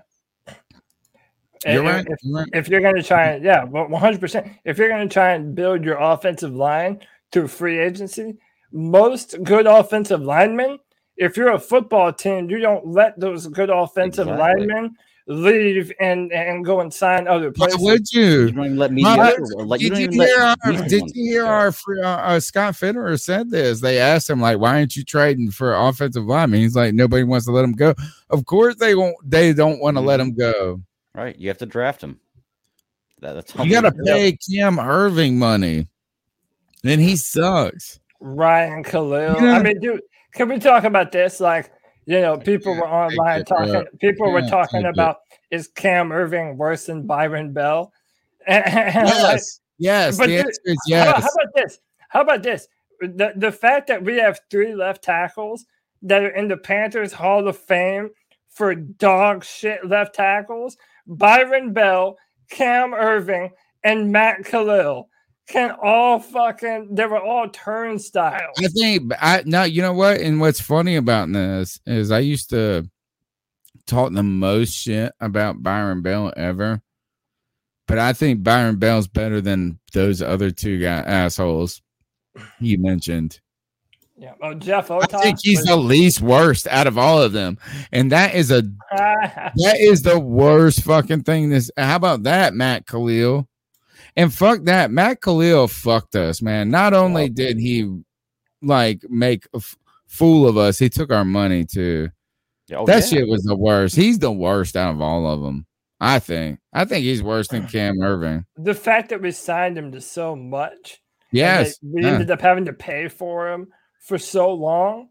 Yeah, that was a bad one. It's like But they even- feel like the only thing about Cam Erving, man, is fuck that. You know what? It's not his fault. It should be Matt Rhule's fault for not putting somebody else in other than him right now. Yeah. Come on. I mean, what the hell? You just keep doing it. Just keep doing it. looks so bad, Cody. Captain Like the Sabo. offensive line just collapsed. It's like everybody on the offense, even Cam Newton, expects it to be terrible. Hey, I, I call Matt Rhule Captain Savaho because that's always what he's trying to do. You hit the nail on mm. the head, Tony. That that he's trying to take these athletic guys that never quite panned out and, and try and build them up into something because that's what you had to do at Temple and Baylor Well, that dumb shit don't work in the NFL. Right. You don't That's have not to how it do it, is. and you don't have to do it in the NFL. You can just get good Yeah. players. But he wouldn't know because he doesn't know the difference between coaching an NFL team and a college team. He Right. thinks they're largely the same. Bingo. Nope. Let's see if uh, this call is different or the same. Hey guys, Chad down here in Charleston. Um, What's up, I've Chad? Listened to the podcast, I haven't been able to call in in a while, and understanding uh, everyone wants Matt Rhule fired, and I agree with that. I'm questioning why there's not enough blame to go around for Scott Fitterer. Um, I, I honestly Oh, think good he question. blew this draft. Terrible draft, let alone other moves. But uh, if you just look at the draft, guys we could have taken uh, round one, we obviously know JC could be a great player, Jaycee Horn, but Pat Surtain, stud. Quarterback, Justin Fields, could have got Micah Parsons, who's maybe the best linebacker in football already. Yep. Rashawn Slater. Rashawn So not Slater. just round one though. What what bothered me is this whole narrative um, that we should trade back to get players. Round two is the more painful one to look at. So between we were sitting at I believe it was pick thirty nine, and we traded back to fifty seven. Okay, to take Terrace Marshall. Correct, and I traded back to fifty nine. Take Terrace Marshall. Between those picks, we traded back to take wide receiver in round two. Between those two picks, the 39 and 59, there was one. So there was uh, Dillon Radunz at to the Tennessee Titans, Tim Yep. Cosmi to Tex, uh, I'm sorry, to Washington. There's two offensive tackles. A guard, Aaron Banks to the 49ers. Guard, Jackson Carman, Cincinnati. Walker Little, offensive tackle, Jacksonville. Liam Eichenberg, offensive tackle to Miami. And the Bears took Kevin Jenkins, offensive tackle. Look at it. Yeah. That Creed Humphrey. linemen went between those two picks. And we took Terrace Marshall, who, you know, regardless of potential, you're looking at need, you're looking at guys that can play early. We passed on that many guys. So I, I think Fitterer, I think our draft was terrible looking back. I mean, I just, nothing against JC. I think he could play, but, you know, the guys we could have taken in the second round, we botched terribly. Just stay at that pick, take the top offensive tackle. Obviously, we take Christensen in third round. Um, but again, why not double up there? I just think we handled the whole thing, and the running back later in the draft was terrible as well. So, um, not to mention some of the guys we passed up on. So, just just curious why Fitter is not getting more blame. He, to me, has not had a good start, um, specifically with the draft, which I think was a complete bust. So, uh, glad to hear your thoughts. Thanks. Yeah, I mean, go ahead, Greg. Oh, I was just gonna say, um, the thing is, it's really easy to say all that stuff in hindsight with the knowledge we have now with the draft. Uh, I, am not disagreeing with him that we had that didn't have a good draft. I would have preferred a different player, different players in a lot of uh, positions we were in. But it's easy to look back after you've seen the production that players have now and say, "Oh, we could have had this person, could have had this person, and we didn't. and We screwed up." Uh, I don't know, man. It's just I, I think Fitterer. He does. He's definitely not f- free of any blame. I'm, I'm not saying that at all, but I, you could say the players that he have could possibly perform differently if they had better coaching. Maybe True. Um, it's an argument you can make. I'm not. I'm not there, so I can't really say anything. But it just seems like I'm. If I'm making the argument for the coaching, I, I would still put that more on coaching. We drafted good players. You know, nobody we drafted would really bust. I don't think uh, the positions we took him in. It's just, you know, it's his first. It was his first draft with us, right? Uh, yeah, that was his first draft Yeah, with us, draft, and so- um, I mean, listen, Fitterer definitely deserves a lot of the blame here. He's definitely not absolved of any of the blame. Yeah, I don't know about I a lot, but he's definitely not free of blame. And like my thing is this to your point, like, you know, and I feel like we always say this whenever we bring it up, but two things can be true at the same time. Jaycee Horn can go on to be a shutdown corner that, you know, terrorizes quarterbacks for the next decade, right? Fine. That could totally be a possibility. But it could also still be that even in spite of that, that we potentially missed on what might be going down the road a franchise quarterback. What we definitely have evidence for is a franchise left tackle in Rashawn Slater, or how about this? A uh, uh, a defense changing linebacker like Michael Parsons, you, you know, who is burning up the NFL right now after we passed on Luke Kuechly. Eh, you know, there are a bunch of players that we could have drafted that seemingly would have been a better fit for the Panthers and would have helped us out this year. But then again, like even when we go back to, oh, we should have drafted this player or that player, we don't even know that they would have been successful here. Rashawn Slater Right. had the short arm syndrome too. Mm-hmm. What was the guarantee that we didn't draft Rashawn Slater just for us to kick him inside at guard? Now, granted, I still think we would have a pretty badass guard, even if he did play guard for us. But the fact that it stays the same, like you're missing out on a franchise left tackle because you think that their arms are too short. And you know that's what moved him off the board for us out of consideration at, with our first round pick. They didn't like his arm length. No, I don't think that. Uh, I don't think that Matt Rhule. I, I don't think Scott Fitterer had full control over the organization when That's he the other thing, yeah. mentioned. And you know, I, I'm ready to give some blame to him too. You know what I'm saying? Like I think Greg, you said it very. It was very eloquent, articulate when you said like it's not. And I can't repeat it, but basically, it's not all on him. Like he's got some blame, but Mm-hmm. it's not on it. I think that this is Matt Rhule's team. Yeah. And I think that that free agency and the drafts, I, I like, eh, I like, I would put more fingerprints on them to Matt Rhule. So whether or not it's good or bad or right or wrong, like he's going to reap in the rewards and he's going to soak in the failures as well. You know what I'm saying? Like, is that? Yep, he has. And I to. almost wonder if he's too scared to pick. But sometimes I wonder, do when you pick a Derrick Brown or you pick a uh who we pick this year, uh Jaycee Horn, are you too scared to pick to gamble? Yeah, Matt You know, Rule like, admitted- like- Like, or like, you know what is like, you know, I wasn't ready to put my bet down on a large one, so I'm just gonna go red or black. Yeah, you know, what I'm? Like, it that's- makes that's a me good way to feel put it, better. yeah, I You know, like is that like is a less odds of losing? All right, let's go to the next call. Matt Rhule is a bum bum bum bum. this was his first call. Why the fuck do we look so dumb dumb dumb dumb? this is such a good call. I love it. Thank you. That's Joey the Blind Panther. That's that's a good one. That's a good one. Next call. Hey, hold on, hold on, wait, wait, wait. Before you play it, before you play it, Uh, we don't have we don't have the silky. Where smooth- is CK by the way? I don't know. We don't have the silky smooth stylings of CK on the podcast right now. But look, there's 188 people watching, 94 thumbs up. You know that you've at least had just as much, if not more fun, watching this podcast, watching us get upset, watching us bicker back and forth about the problems with this team. You have had just as much fun watching us as you have watching the Carolina Panthers, what, the past five weeks in a row? Hit the thumbs up. That's all we ask for. Hit the thumbs up, uh, hit the like and subscribe. We're on the road to 4,000 subscribers. Help us get there. Be a friend, tell a friend. Help us get to, you know, continue to grow C3 Panther Nation, man. We're going to continue to pump out the content. We're here all year round. So even when the Panthers are gone, our beautiful faces will still be here to entertain. Don't be a bum bum bum bum.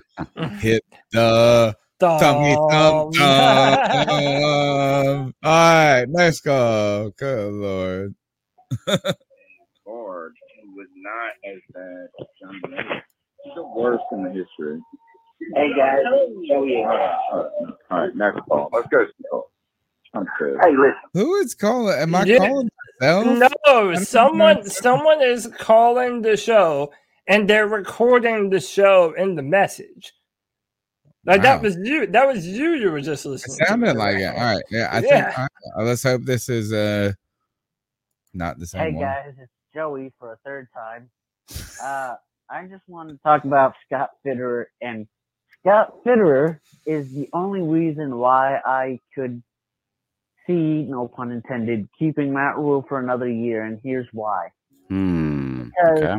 given 'Cause the you're a limited dumb- a dumb dumb- that we oh, have sorry. to fix this like disaster that has been created. I mean, we don't have many draft picks. I mean, we've got like we don't have that much money. Like we're not gonna be that good next year anyway. So what you do is you you keep Matt Rhule, and you allow, and you and you like allow Scott Fitterer this off off season to make No. you know, to show what he's made of. And then you, and then like you go into next year with Matt Rhule, and you have two scenarios. One, Matt Rhule has his third year magic, and I mean that's that. I mean, and then number two is Matt Rhule just is Matt Rhule and he sucks and he's a tool and he's a fool and he is And it's another year to learn the same thing we knew. You know, he's a living meme and he needs to go and he'll probably go during the season next year if he plays like this. And so would Scott Fitterer. And then you could do it the right way and get a GM and a coach at the same time. But I mean, who am I talk to talk this Tebber doesn't know shit. I disagree Anyway, with guys. this entirely. Wow, wow, wow. I disagree with uh, Joey 100% on this. Is that I just don't think that trying to find out who Fitterer is next year with a coach you don't believe in is the way to figure it out. And what I mean by that is is like ultimately is that what happens if Matt Rhule puts together a team that's just okay Mm-hmm. and Yeah. then you try and then you fire him the next year this and that i want to have belief i want to have confidence in the person that is leading me and i think that this is that right now i just don't feel uh, i don't feel any way where next year like what he would have to go like what would what would matt rhule have to do in 2022 to make you feel like very confident. I would think this is that he's going to have to find an answer at offensive line and quarterback and create like a 10 win season. Yeah, that that That's a lot. about right There's like me. Yeah. three things, and that's impossible. All oh. three things. That's a mm-hmm. I, parlay have, I out of- have to, I have to see them maintain Come outta here, man.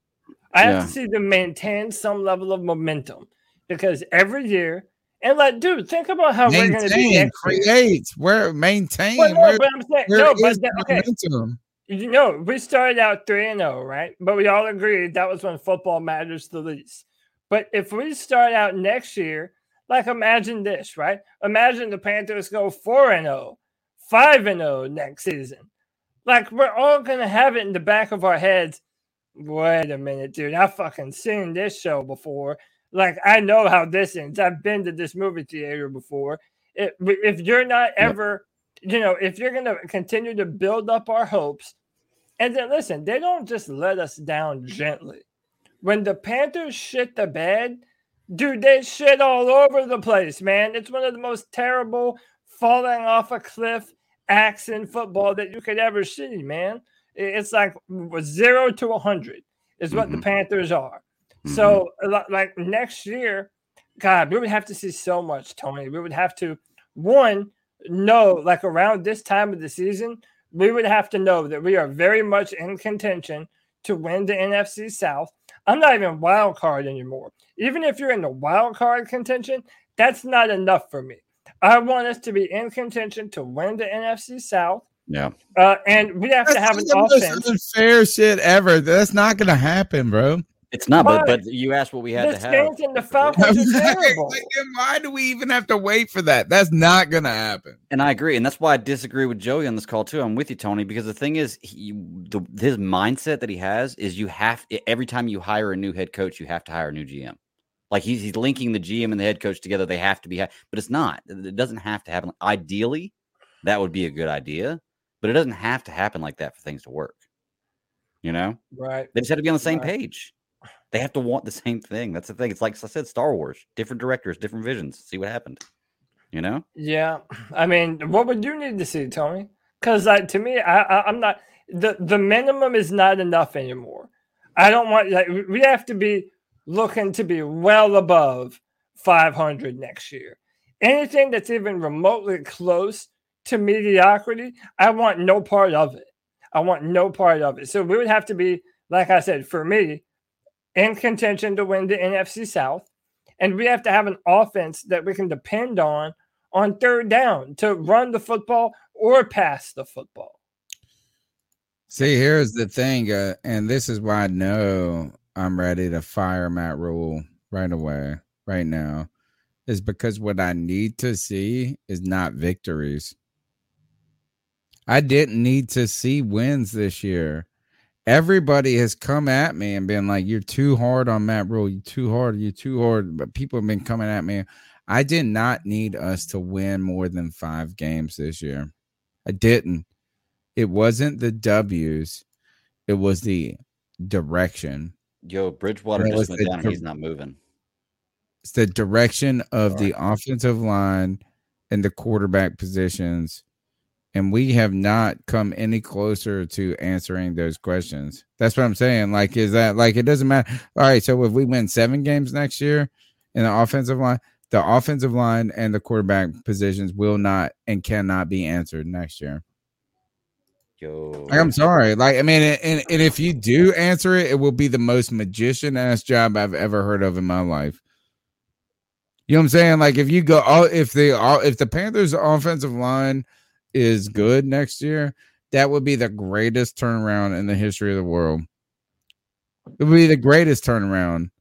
And then Hey, you uh, got to do the quarterback and wins. Go ahead, go ahead. No, uh, Greg, are you still here?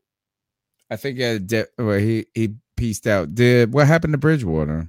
I don't know. That's what I'm trying to find out. He made it Mm. seem like it was like terrible. I'll try and I'll try and peruse and and, and find But out. that's my thing with Matt Rhule is that look, is I wanted to I want to be an incrementally getting better guy. Like, you know what I'm saying? Like I didn't need Matt Rhule to do something significantly awesome this year for me to want him to be my coach next year.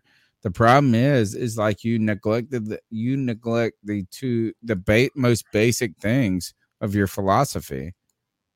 Like you want to be a run team and you can't, you don't have an offensive line at all.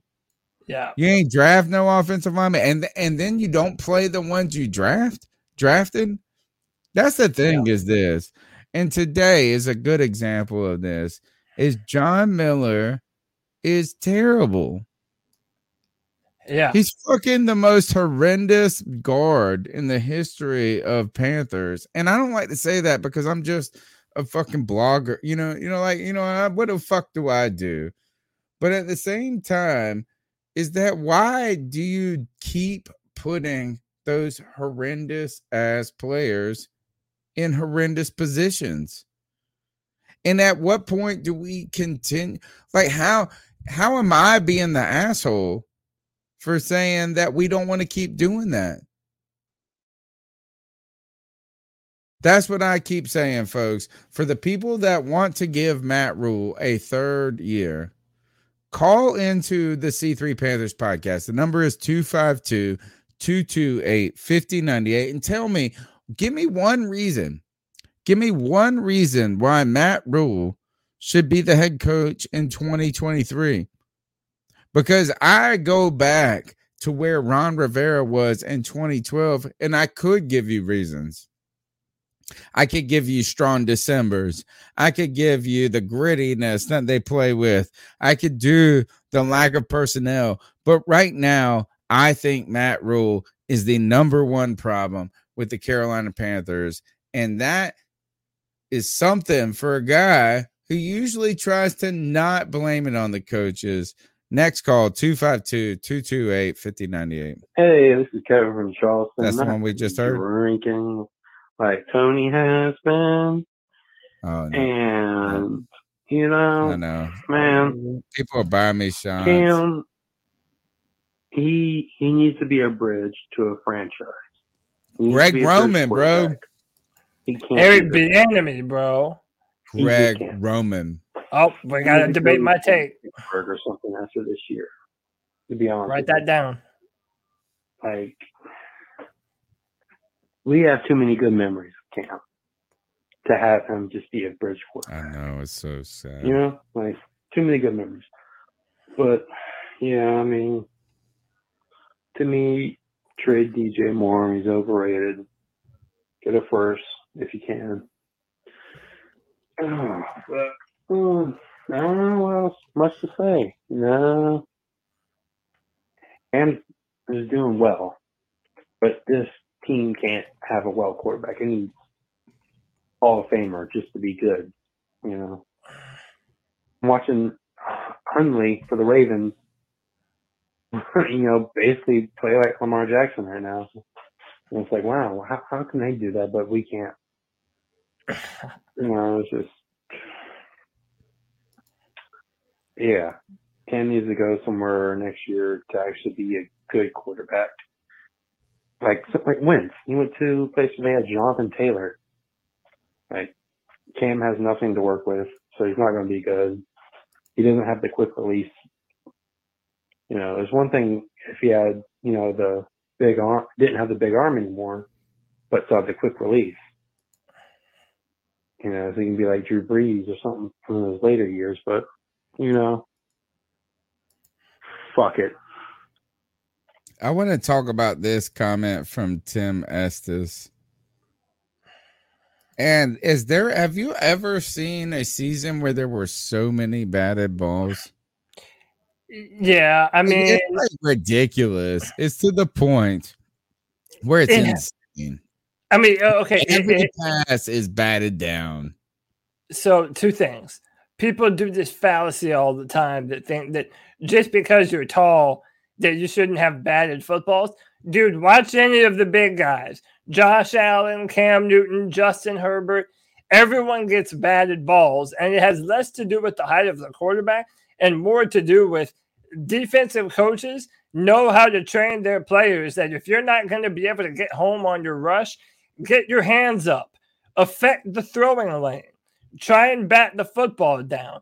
And people are are, are doing that. They're you know they're learning how to be effective in doing that uh, by the way an update uh, teddy bridgewater uh, they uh, he was going for a first down jumped over one of the defenders landed flat on his face and they ended up having to call out the ambulance to Oh, carry him off the field he's uh it, it- it's bad. It's Drew Lock is in the game and Bridgewater. Uh, I don't know if he was responsive or not, but it did not look good. Like it was motionless. Never rooting for someone to be hurt in the NFL. Uh, Teddy Bridgewater definitely not one of my personal favorites of football players, but gosh, uh, we don't want we want him to uh, recover swiftly. Good gosh, it's a violent sport, man. You know, it's kind of like uh, do you know uh, like um, what happened in that Thursday night game? You know, it was the Fox last broadcast. Did you hear about what my man said? Not my man. I hate Joe Buck. Joe, Joe, yeah, he was like, uh, Uh, but, it's cold out there, and my man was having a seizure. so I have the video, but I'm not gonna play the like. I appreciate No, everybody leave it to tagging me. eyes, uh, No, I know everybody. I appreciate everybody tagging me on Twitter, like showing me the Teddy Bridgewater video. But dude, the YouTube is so crazy now. Even showing something from an official Yeah, broadcast, Yeah, is, we're- is- yeah. yeah, it's we it's get in trouble. We get in trouble. But no, we don't want to. Why, man? Um, I think that the Carolina Panthers would be better with Teddy Bridgewater right now, and that's uh, hard on my heart. You know, to say that for somebody who wasn't a Teddy Bridgewater fan. Don't ever want someone to get injured. And man, he's uh suffered a life-threatening injury on his leg earlier. Yeah, man. Um, so prayers up, I guess, if that's a thing on the internet. Uh, let's go to the next call. Yep. Uh, I think we get rid of Cam Newton, give Rhule one more year, Nope. draft a quarterback Stop. with that Let's first pick, it, and then yeah. go all on O line later picks. And we sign O line in the off season, and then we develop the quarterback that we draft, and probably trade uh, Sam Darnold. And if Rhule's not good by then, you fire him and get a new coach. Maybe if Bieniemy is still around or someone else. I Sorry. think that's a hmm. Can't agree with this call for one thing. Now- It's got nothing to do with the Cam Newton part. It's to keeping Matt Rhule part, and then giving him drafting a quarterback. The answer right there was get rid of Cam Newton, draft a quarterback, keep Rhule, and see if he can piece together an offensive line, and then fire him the year after. That sounds like a like oh my gosh is I don't know what that sounds like. It's like the worst plan. The worst plan to give your cheating ass wife. That's what it feels like. It's like, oh, I caught my wife sucking, you know what? But tell me, like, did, what, didn't that opinion that he just said, like, didn't that seem like that would have been the most reasonable opinion? Like, uh, you know, if, we all thought that Six this weeks season- ago, that would have been fine. yeah, it's like okay, well, we got to draft another quarterback, and just like everybody makes it so simple. By the way, that was not a popular call with the chat. Uh, we got people uh, calling the caller blind, but my I thing is like this: like walking in on your wife sucking another dude off. And Well, then being like, I'm gonna let her go hang out with this weekend with these dudes and prove to her Something to like that. she doesn't suck them off. I just, I just think that that is like uh, there's it, people make it sound so simple. Like, oh yeah, you just you know draft a quarterback, get some O line in free agency. We missed the time. We got the quarterback last year. The year before. We yeah, we always we always we always miss on the opportunity to do it, and we're always doing it when it's too late.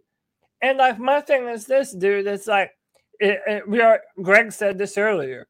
Not a lot of really good offensive linemen are going to hit free agency because those teams are going to pay those offensive linemen. You don't let good players go on your offensive line. You should always be rebuilding your offensive line. So it, it's you know I, I, that doesn't work out to me. It doesn't Let's go to work the next call. The number is 252 228 5098. That's 252 228 5098.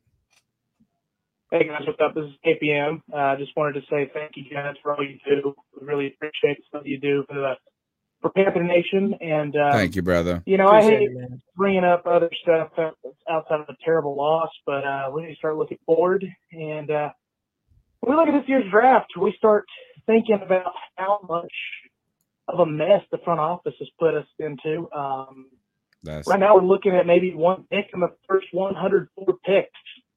So, uh, well, I'd like to hear you guys' take on what our front office needs to do to approach this draft, especially since we need to address the offensive line. Also, trying to keep some of our notable free agents with just under uh, 30 mil of cap space. Well, all right. So, uh, great call, and uh, thank you for calling in. And uh, you know what is that? I think that he hit the nail on the head about why I am. This is the origins of why I'm so upset with Matt Rhule's era. It is not because of the play on the field. It is not because of the coaching that's on the field. Right now, the troublesome part is building for the future.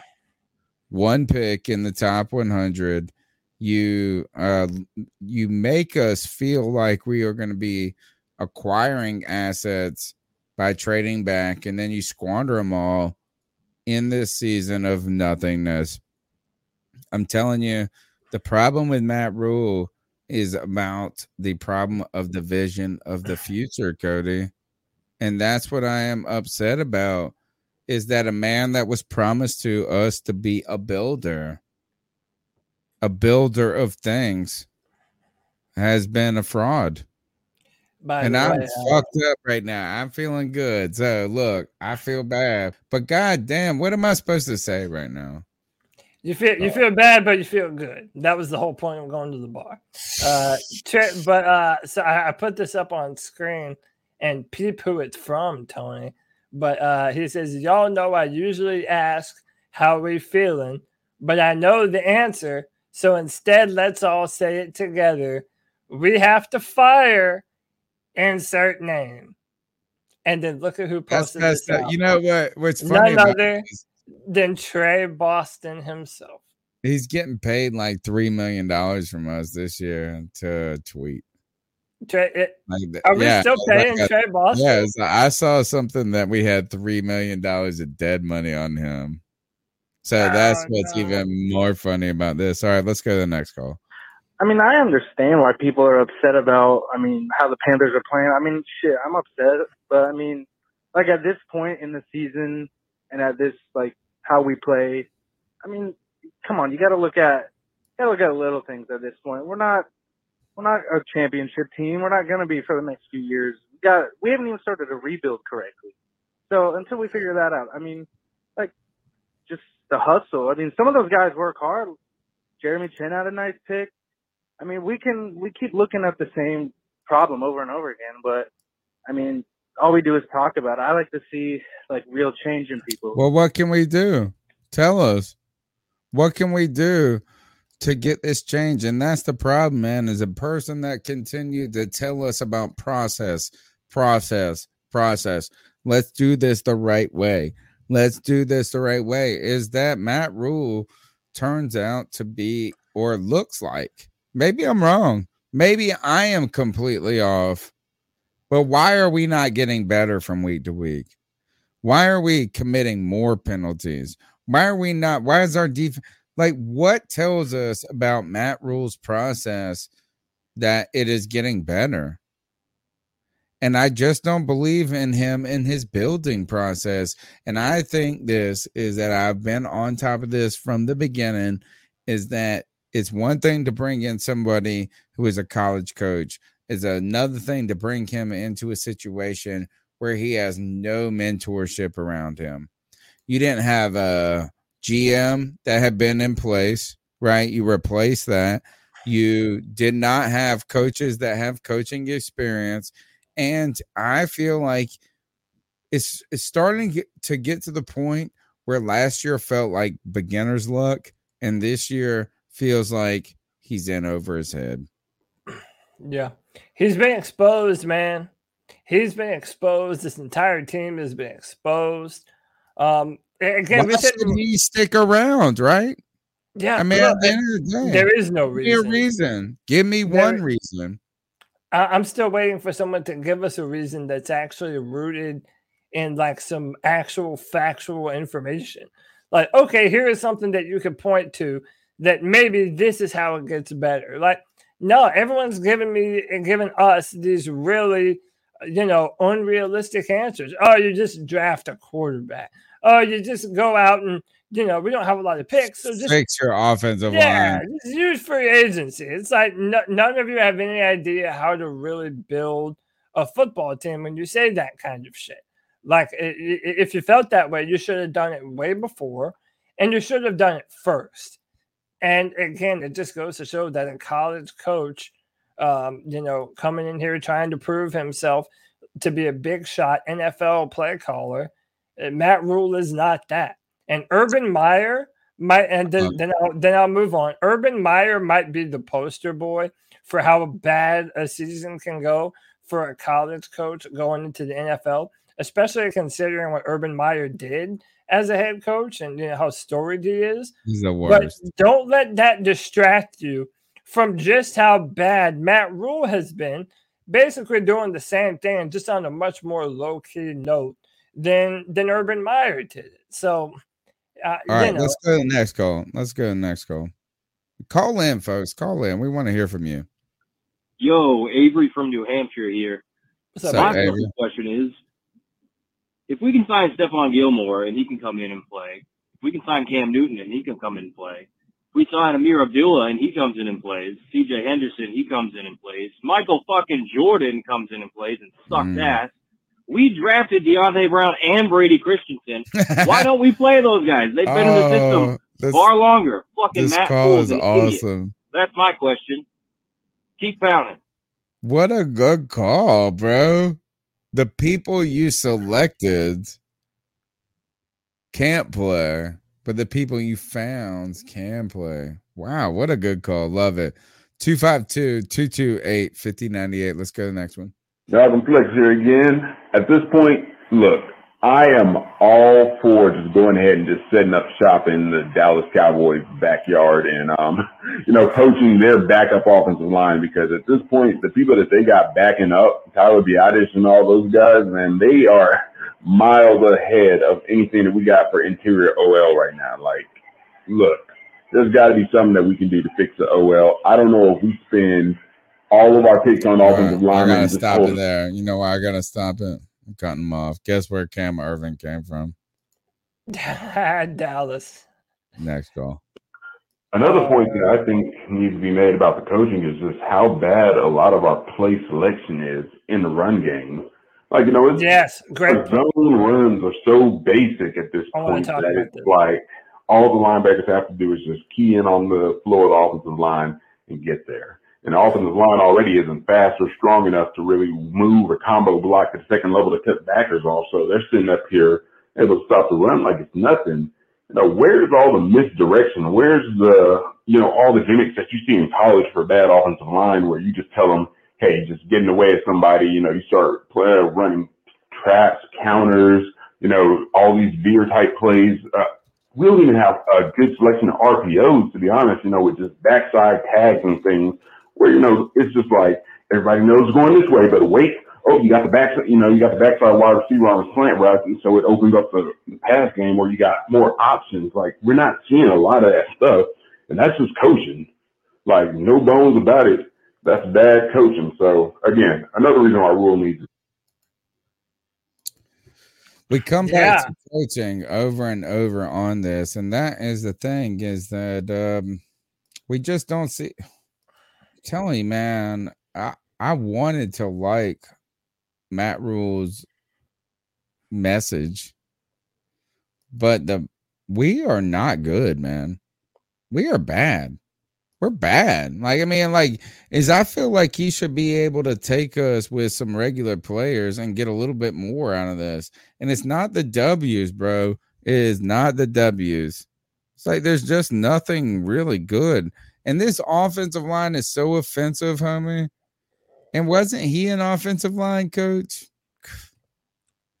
Bums, man. Bums, bums, bums. Cody, how do we deal with it? We'll go to the next call and find out.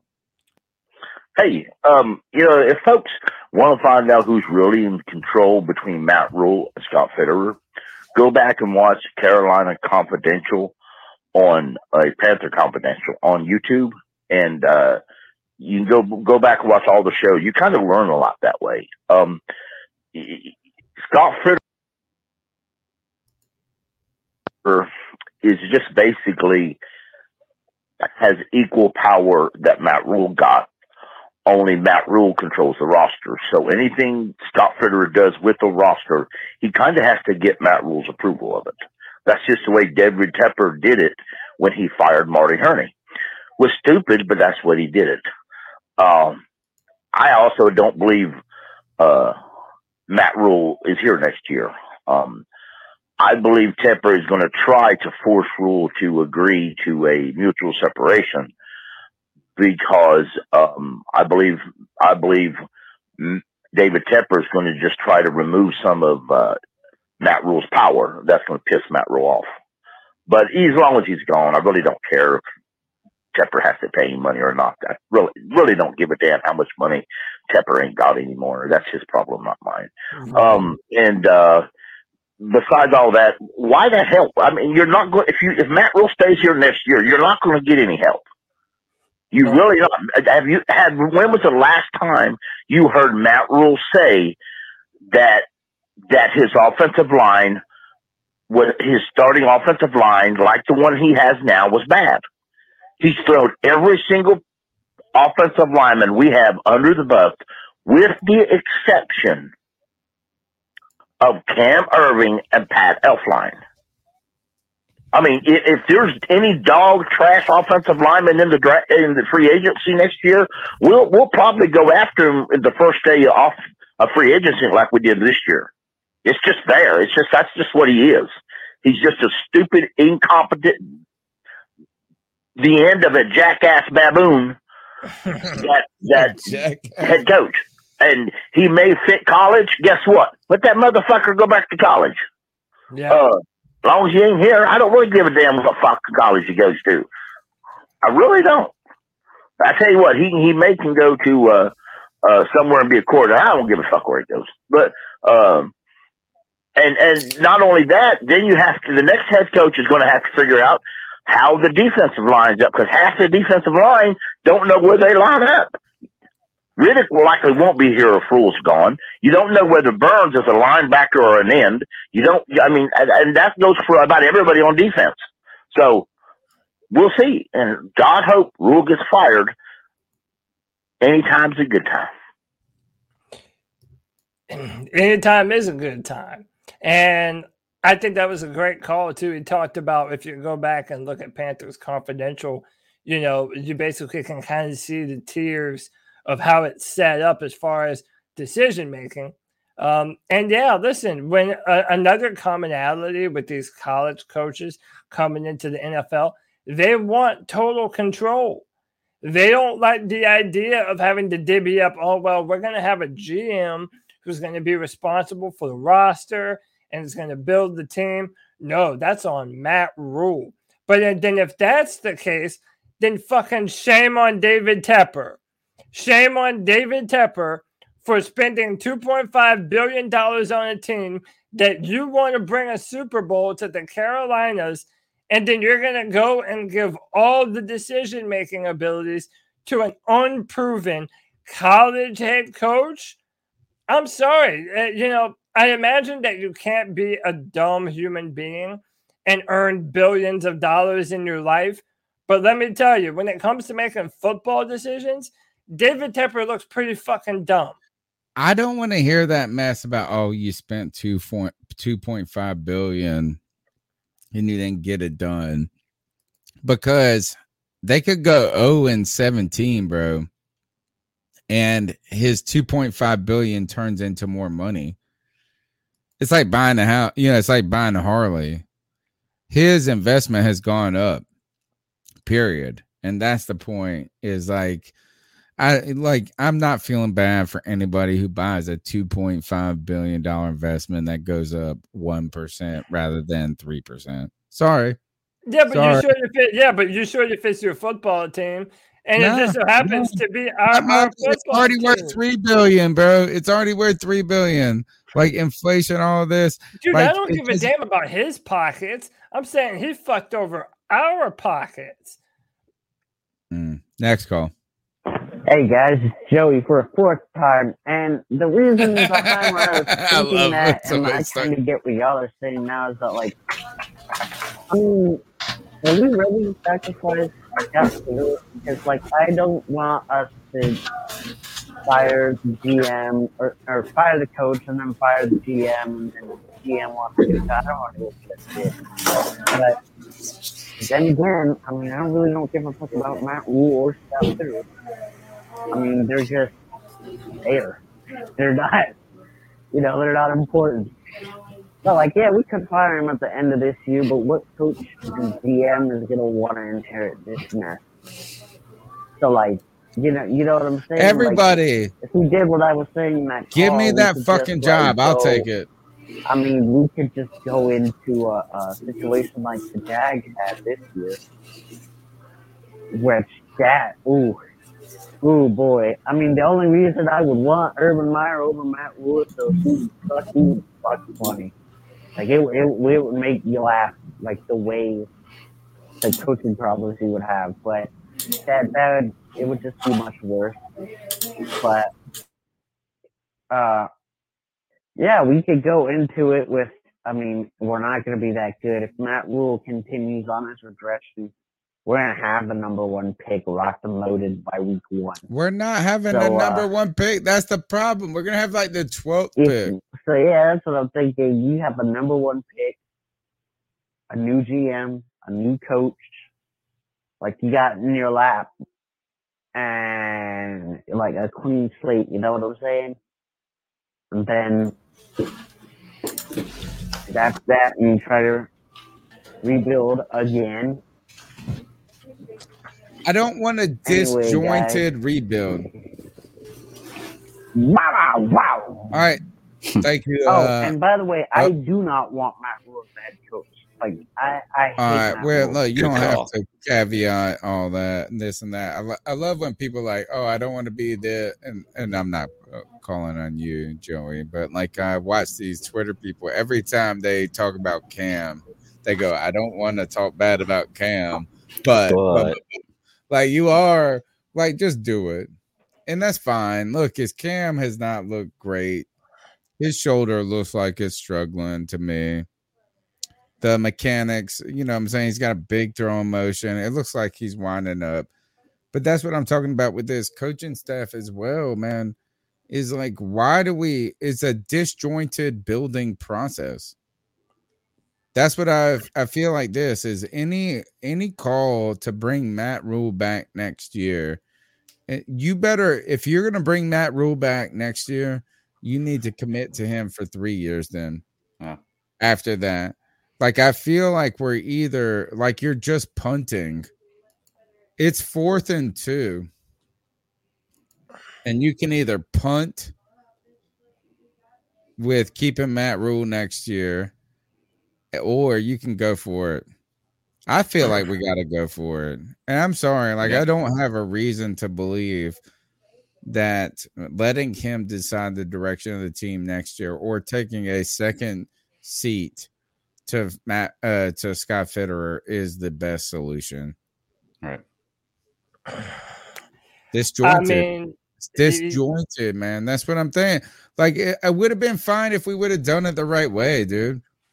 but but we they didn't, and there's no fucked this point. year up, bro.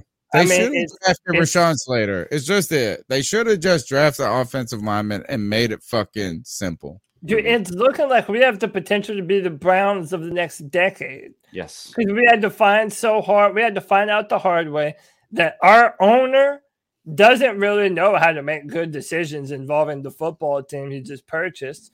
Um, and if he's going to continue to bring in coaches like this, I mean, listen, I will have, I already have no faith in any of the decision makers on the Carolina Panthers. But if we don't fire Matt Rhule, oh, dude, like it's going to take a miracle for me to ever think that the Panthers are going to be able to come back and contend for, from this. Imagine this podcast. I, I cannot wait for this. In fact, you know what? It might bring us the most listeners we've ever had in the history of our life. Is that if on starting day, starting Sunday of next year, the head coach is Matt Rhule and the starting quarterback is Sam Darnold. Like if that happens, it might be the best thing for this podcast or the worst. I don't know. It's gonna be rough. I mean, it'll, uh, okay, like even if I, that. I mean, it's a possibility, homie. oh The no, it's a it's say a that Matt. Rhule is coming back, which I don't believe he will. I do not think he's going to be our coach next year. I think he's going to be fired. I've placed bets with people, mm. and I know I'm a little early to the game on that. But what is going to happen if he is the coach next year and you got Sam Darnold on the contract? Imagine both of those fools walking out together. Yeah, you're either going to eat two contracts or you're going to serve two contracts. Both of them are not good. Like you're you're in a predicament. Two two Well, bad decisions. You know. Well, but I told you, Mr. Moneybags, David Tepper, his nickname to me is Mr. Day Late Dollar Short. Because what he'll do, and I've even said this before on the podcast, yeah, he'll fire Matt Rhule after week four or five next season when he should have done it this year. Yeah. I mean that that's his MO, man. That's his modus operandi. The man is a day late, dollar short. And don't believe who a man tells you he is. Believe you but believe who his actions show him to be. And I, so far his actions have done nothing but show him to be a guy who's only interested in winning right now. So he's just gonna go for the the snake oil salesmen that are pitching him all this oh, we're going to be a team we're going to have a winning culture and don't beat ourselves and all this mumbo jumbo. Like Matt Rhule might as well be a football cult leader, dude. Let's That's go to all the he next is. call. We want you to be a part of the show. Come on, 252 228 5098. What's up, C3? My Hope man, I'm Noah. having a great day. I don't even know what to feel um anymore. I think this probably my last call for a little bit. Um, Oh. until um next season because I just, I just, I just can't. I I don't want to be a Carolina Panthers fan no more. Honestly. Poor guy. No, you got to stick with this. us. build. Wait, Gosh, You'll be all right. We'll be this all right. is just pathetic, man. I mean, oh my gosh, y'all, how y'all only? How did they get us to thirty-one? How they beat us thirty-one? I mean, come on. Honestly, I don't. I don't want to be a Panthers fan no more. My friends are blowing up my phone saying "L Carolina Panthers." Oh Gosh, man. This is this is uh, this is just crazy. Have a nice day, C3. And fire Look, Matt no, Rhule. we're gonna get you. Make that a chant. Noah. Fire No. Matt Rhule. He said, make that a chant. That's Fire the culture Matt we're building, y'all. That's the Fire culture Matt we're Rhule. building. Yep. And I don't I don't disagree with him to be truly honest with you. I, I really like like at that age when you're just trying to develop a love for a team, why would you want to start out pulling for a team that sounds like in his entire lifetime? He always gives the best calls each week. I mean, he gives great calls. But I'm gonna tell Yeah. you this, Noah. Is like um stick with the Panthers. Like we gotta stick, we're gonna stick with this podcast, we're gonna stick with the team, but we're gonna talk shit. Excuse me, shouldn't say that. We're gonna talk junk about the decisions and the plays that don't work out. So you know what? Keep the passion Mhm. keep the lo- love and the life for it but don't it's not we don't need to be happy with crappiness right it's okay to be upset it's okay to be upset stick with us though stick with Tony. the panthers I, I, I gotta say, man, I think you're wrong. And I'm not saying that Noah is right to give up on the Panthers, but this is a microcosm for the problem that the Panthers face. Think of all the young fans that they want a good football team that you can that they can cheer for. I I mean, like, they want to have something that they can believe we all in. want that. But When when, but when you have see the competitive when you build when you build a culture where winning is you know it's always a season away, right? We're we're going to you know we're going to sign some players and the Panthers will be right back in it just for their seasons to be smashed and smashed and smashed.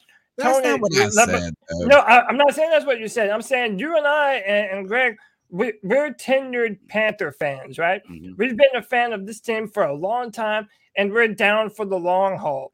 But a lot of these kids coming up, it's like you're gonna have to give them something if you're gonna expect them to be lifelong Carolina do not Panther listen fans. to this dude don't do not listen No, to he's- this he's dude not- he's not wrong. I'm right. it I am right. you it. are wrong, Cody. No, I'm it, but not. Not wrong. I'm Yeah. not wrong. Tell him, Greg. Yeah. Well, no, the- what, what Cody's saying is what they're putting out there. This is what the what the result you get. I mean, you cannot expect somebody who has no history or hasn't ever had any kind of Carolina Panthers victory in their life to be a Panther Have fan. some You're resolve, asking bro. somebody to pull for a loser. have some backbone. Noah don't listen to these fools. Don't I'm listen to he these fools. no you gotta stick with look I- we have our down times. We got some problems. We got some issues. And look and the panthers have had some issues. Go look up the name Rae Carruth go look up the name jerry richardson go look up the name uh greg hardy go Hey, look or, up you know, or maybe don't, or don't, don't, or don't. Yeah, don't Google don't. those things. Don't go. But the point is this: is that no, we are going to. We have to stick with this kind of team for the bittersweet moment, for the bitter moments to get the sweet moments. You're right, and and, And you, the worst thing you could do is not give a crap. That's my point. Is this is that by prescribing someone to say they shouldn't care this and that is that you either are there's two things they can do. They can go cheer for another team, which would suck, or they could not watch care about football anymore, which would also suck. Yeah, so the same thing is just be upset. Just be upset right now. Just be upset that they ain't living up to our expectations. They are not doing what Noah could do a better job of. Noah could be the head coach. Cody Lashley could be the GM. Don't abandon this. Don't abandon the podcast. Don't abandon these people. I know it's hard, man. It's easy. It's like this. It's like we're exhausted. It's been whatever 16, 15 weeks. We're in the holiday season. You just want to go check on your chickens. Poor Greg. But my my like, Come and I'm not uh, again for And clarification. we lost the Hold on, game. I am I am not telling. Hold on, I am not telling Noah that he should give up. you on- uh, are. That's what you no, you're said. not hearing me. What I'm saying is, is that in your time, in your lifetime, Tony, as a Panther fans, the Carolina Panthers have drizzled some sweetness on your tongue. You're like, Mm. yeah, I remember that 2003 Super Bowl season. I remember that That's just 'cause of 2015 Super Bowl 40, season. though. What does Noah? I mean, look, Noah's a young. He kid. remembers What 2015. does he have to remember about the Carolina Panthers 2017. ever Look. giving him a good season? And if all you I'm- don't, if, yeah. if the Panthers don't give fans a reason to believe that this team can be good, you are going to take a generation of Panther fans and make them not give a darn about football. Like eh, you- you- the Panthers have to give them something, or else you're just going to build more and more apathetic fans that don't care win or lose. They're just a football team in the Carolinas. Look, and, and look, That's all I'm saying. Yeah, look, Tony, I'm not saying he shouldn't be a Panthers fan either. All I'm saying is for me, it's easier for me to to accept being a Panthers fan because I decided a long time ago I'm gonna be a Panthers fan through and through, you know? So I stick with them when they're when they're in their down times. But when you're young and you're trying to develop teams that you like, it, we don't even know if if, if he's from North Carolina. You know, I, I'm not from LA, but I like the Lakers. You know, so like you don't necessarily have to pull for a team that that is from your area. Like, what if he's just trying to decide what kind of football team he likes, and he decided to go with the Panthers, and they've just sucked his entire. You know, wouldn't you want to? I'm not saying you shouldn't do it. I'm just saying I understand the mindset of not wanting to be a Panthers fan anymore at that age. You know, All right, let's go to the next call 252 228 5098. Hey guys, it's keep pounding, not keep beating, as in beating off to the Cam Newton poster. Take it down. It's over. Cam, he cannot make the throws. His shoulder is messed up. He's older now. He can do some rushing touchdowns or short throws, but he used to be in his prime a very good deep ball thrower. He just cannot throw the ball with zip, with power on it. He can't throw it far anymore. He's gone. Get over it. Now, as far as Matt Rhule, here's my take on it. The Panthers are screwed. They made their bed. There's no way that they can get a franchise quarterback and a quality offensive line in one year, especially with without a second round pick. So therefore, you keep Rhule around, but you take away all personnel matters from. So have the GM be fit or be responsible for the draft and free agency. Really focuses on skill player development and game day coaching. You separate the positions of GM and coach. You go for it. If Rhule, if they suck again next year, you fire Rhule. The GM brings in a new coach. And uh, God forbid, once again, Pandas have to do a rebuild, blow the thing up, and rebuild again. Bye bye. Don't uh you know what? I don't hate the call. Look, as I understand the um look, is that look when it comes to there's real questions about Cam Newton and his the velocity of the ball and some different things like that. He our offense has been better with him than without him. So I want to give I want to credit him for that. But I do agree with this is like um I well actually I disagree with the caller actually is about like trying to give the personnel decisions to Fitterer and seeing what if now if it could help Rhule or this and that. Is that that seems to be kicking the can down the road to me. And um and if that is the right answer then that means that the way we approached it was the wrong way. Right? Like i mean if that fixes things if all of a sudden it's like oh well, Scott Fitterer is going to tell Matt Rhule what to do. Like, come on. That's like me just admitting that my wife is right in an argument. Is I'm not Can't going do that. to. I can't do that. Like, I'm sorry. Like, it might be right, but come on. It doesn't feel right. It's against my religion. Yeah. I just don't think. I mean, like, eh, I think if that is, if that solves it, then that shows the problem at the same time. Um, And I, I wanted to highlight this comment. He says, "I'm uh, from New York. I'm a Panthers fan and a Lakers fan. but I know what Cody means. You want to build a fan base that believes in you. And if you keep losing, they won't stay with you during the bad times. Right. And that, that was my entire point. You have to give some good times before you can give someone a reason to stick with you for, for all the bad times. We have histories with this football team. We don't know how great of a history these younger generation of kids are going to have connected to the Carolina Panthers. I mean, look, I mean, I have no idea how old he was, but he was even younger in 2017, the last time the Panthers uh, made it to the playoffs. Who knows how much he remembers of that season? That's my only point, man. You, you, every once in a while, you have to do more than just dangle the carrot in front of them. Sometimes you got to let them nibble from that carrot. That's all I'm saying. It's not, no, it's tough to build. It's t- it's tough to grow a fan base when you're losing. Mm-hmm. Like to grow. And think about this: it's tough to hold on to a fan base while you're losing. Right? It's like either it's like an economy. It's either contracting or it's growing. It never sits still. Like stagnant. Either the economy is expand like growing or it's contracting. Like we're either in, you know, and uh, your fan bases are probably similar. And so the more you lose, the harder it is to grow a fan base, I would think. Oh yeah. Hey guys, it's keep pounding, not keep Oh, beating, that's the as in same beating call, off. same call. Sorry, Hey, I sorry. figured out what Matt Rhule is. Matt Rhule is that fart that you think is a fart, but it's not really a fart. It's just diarrhea, and you wind up just shitting yourself. And you know what you call that? You thought you farted it, but you sharted it. Yeah, I guess so. Next call. Hey, what's going on? My name is Zach Harris out of Kannapolis, North Carolina. I just What's up, wanted to say, um, as I was watching uh, the game today, you know, Cam was really working hard. I mean, he, you know, to to to be in the position that he's in, uh, he he seemed very, you know, working hard. I mean, he got beat up all through the game. The offensive line was terrible. I've been saying this all year. Cam is not the problem.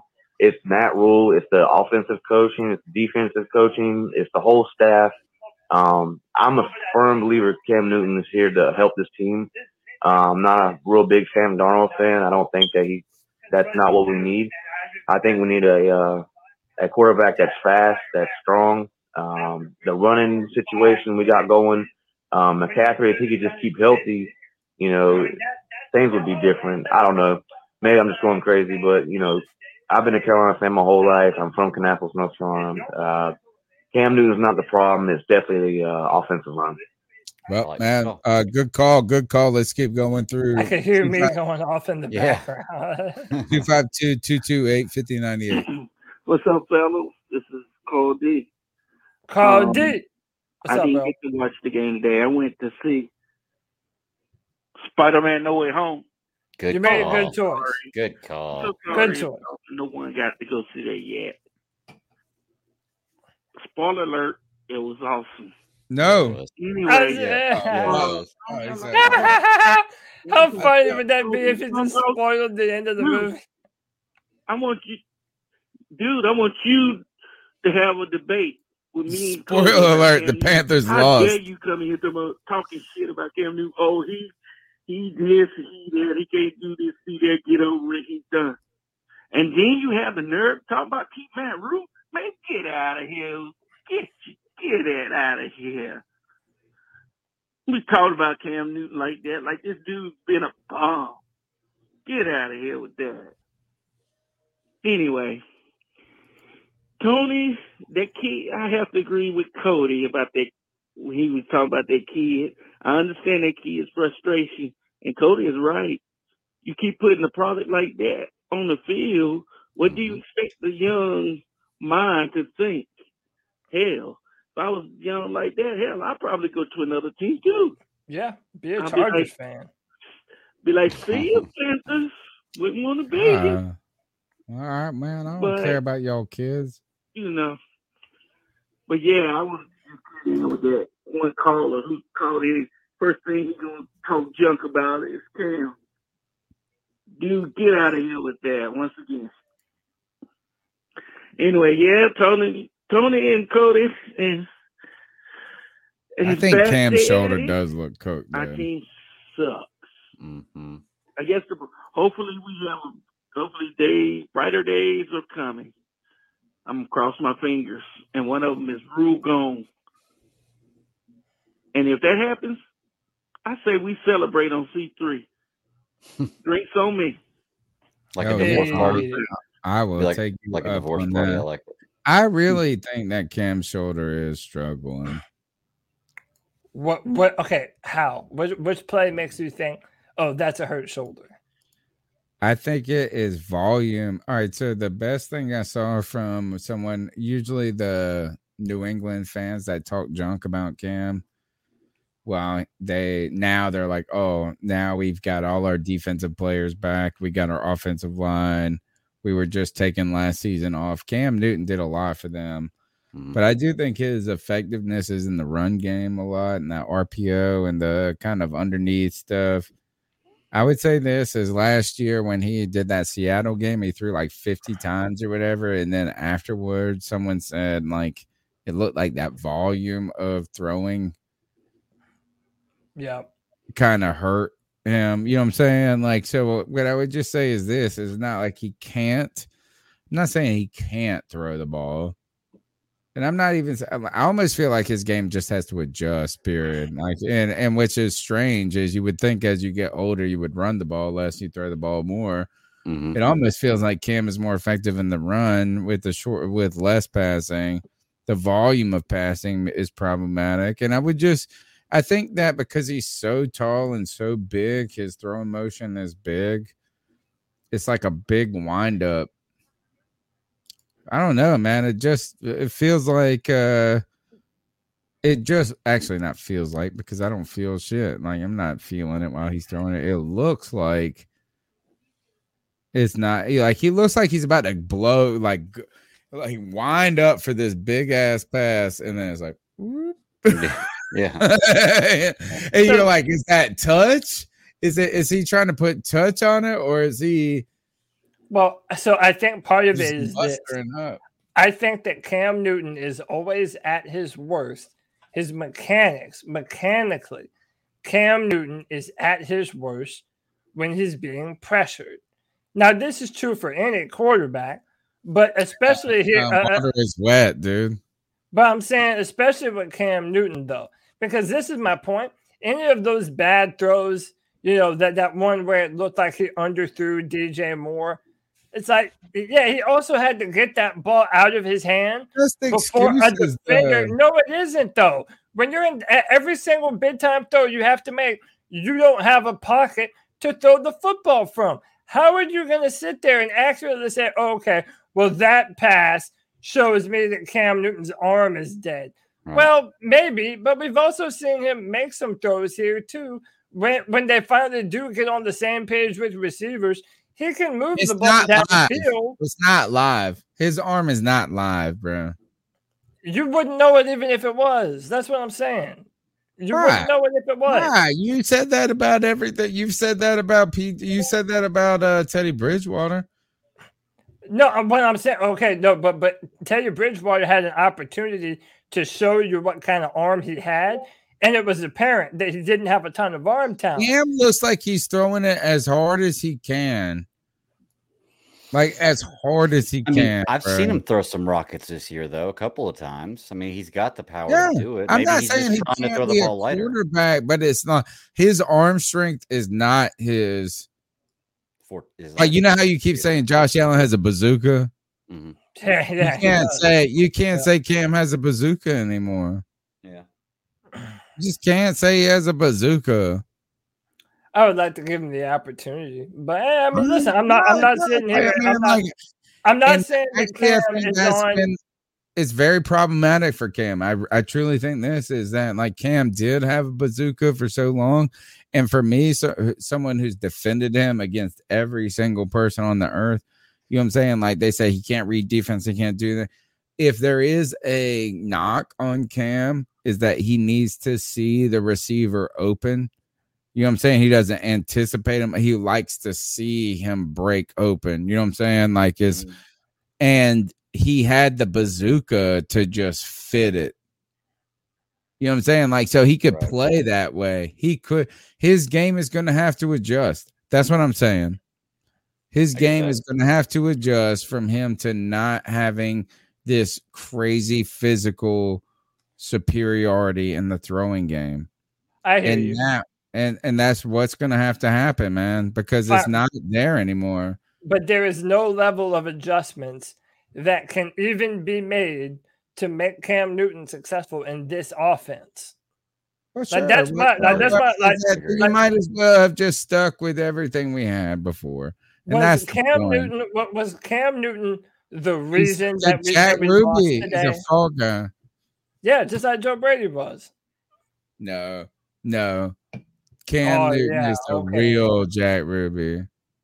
I mean, listen, I'm not saying he's not. I, I mean, look, bro, you- I'm Cam's biggest defender. I know that he takes all this shit, but I'm saying like uh, even what um one of our callers said, uh, the even the run plays were uninventive from Nixon. Like they were just up the middle, run true, but up the middle. Oh, I don't want to hear that. I don't want to hear They, they that. were they were boring, no, man. Like you can't make Joe Brady run was plays the fall guy. Dick. They I don't on want to hear that. that shit. I think. How about this? Is I think the offensive play calling and all of the things that were put together have been better under Nixon. I think our offense has been more composed and put and more effective under Hmm. Jeff Nixon than it was under Joe Brady in those first seven. How? games. What part? I say What the, the announcers on the game were talking about how vanilla everything was and how they needed to change things up because it was easy for defenses to read the simple plays they were We've running. been moving the ball. We have Yeah, moved but the doing ball. very- Over the last two games, we vanilla moved the ball, man. Yeah, running right up the center, man. Like just And you know what? You know what? We were converting down. You know what? We ran hmm. Cam Newton on them RPOs a lot more today. Like we needed to run Cam. I'm telling you, man, this offense has been more productive. Look at the numbers. How many points did we put up today? We put up what fourteen? Yeah. 14. know. That's dude. 10 more points than we would have put up with Joe Brady. You're right. You're right. But I mean, still, We put up more points. We, We put up put up- twenty something when, when we played Washington. Hmm. Yeah, I can look at the Uh, score for this shit. Okay. The I'm telling you, we have first of all, we scored in the third quarter, number one. We have scored points in the we have scored Jeff Nelson is not the problem, bro. Joe Brady was part of the problem. But here, who gives a fuck? Even if he was a sacrificial lamb, it doesn't matter because Matt Rhule's gonna be fired too. So if you fire Matt Rhule, they're all getting fired. We put up twenty one points against the Falcons. What we put up like fourteen today.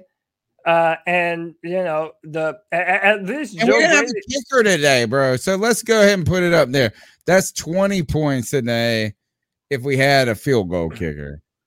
The offense has. I mean, again, Joe The Brady had offense has not been the problem has just continued it's been more productive than it was with Joe Brady.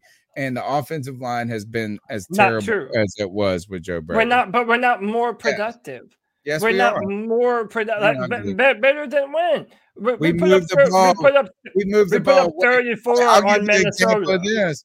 We, I'll give you an example of this is we moved the ball effectively from the three yard line last week until Cam Newton threw the pick six. Dude, You know I'm what saying, Like, don't throw that on or is the Cam offensive Newton? coordinator. Like we moved the ball.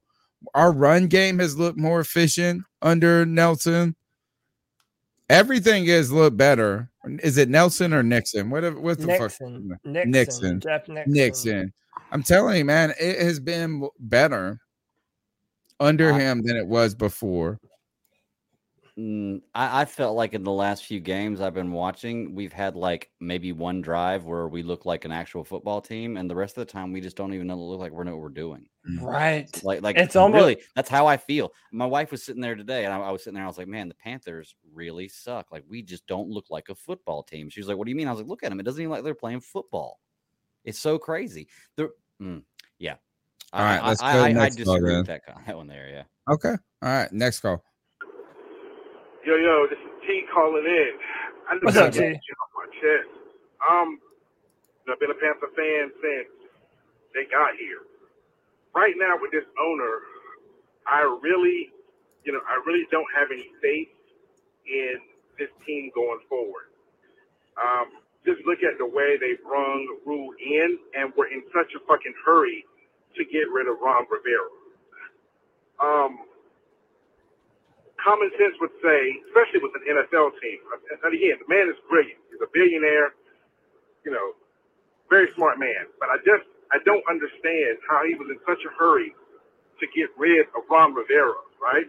And I understand Rivera's time here grew stale, whatever. Okay. But they fired him. The damn season wasn't even over with. And just, you know, three years ago or two years ago, he took the team to the Super Bowl. But he was in such a hurry to get Rivera out, right? Get Rivera out, and I'm thinking, okay, well, damn, he really, he, he's really gonna wow us. You then go out and get a coach, college coach, who didn't even win the damn chip in college football.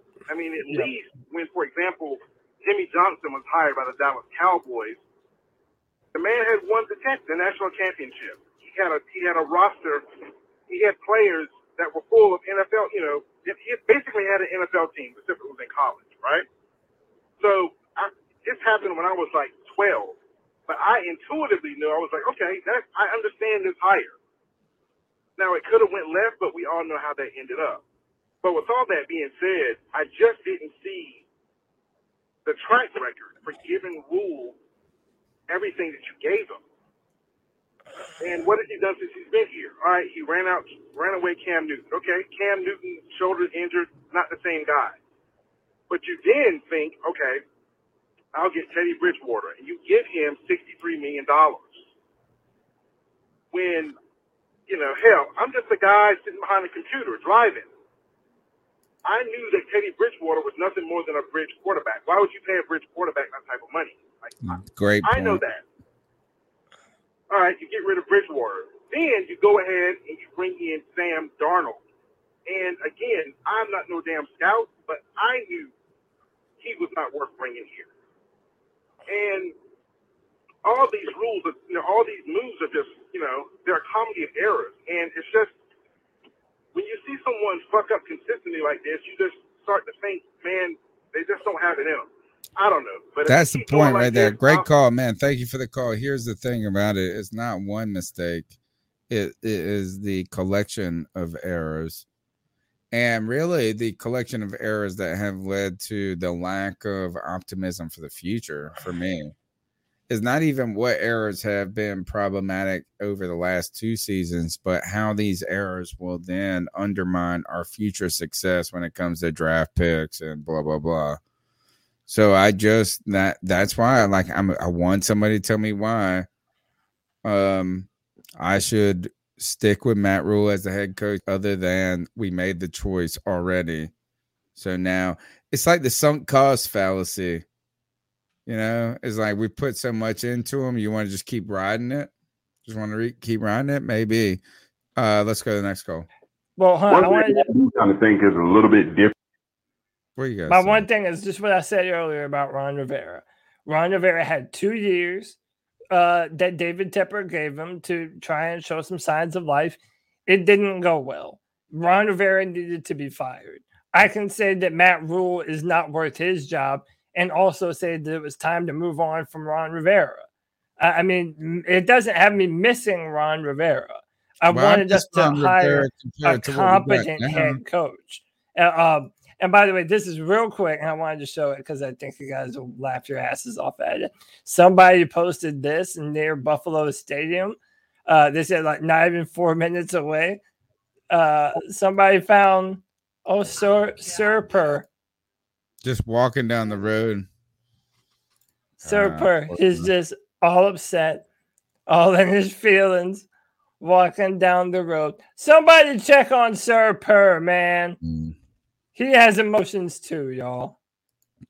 His best statistical years came under the Norv Turner offense, where he was doing a lot of uh, the quick game stuff, a lot of underneath and intermediate routes.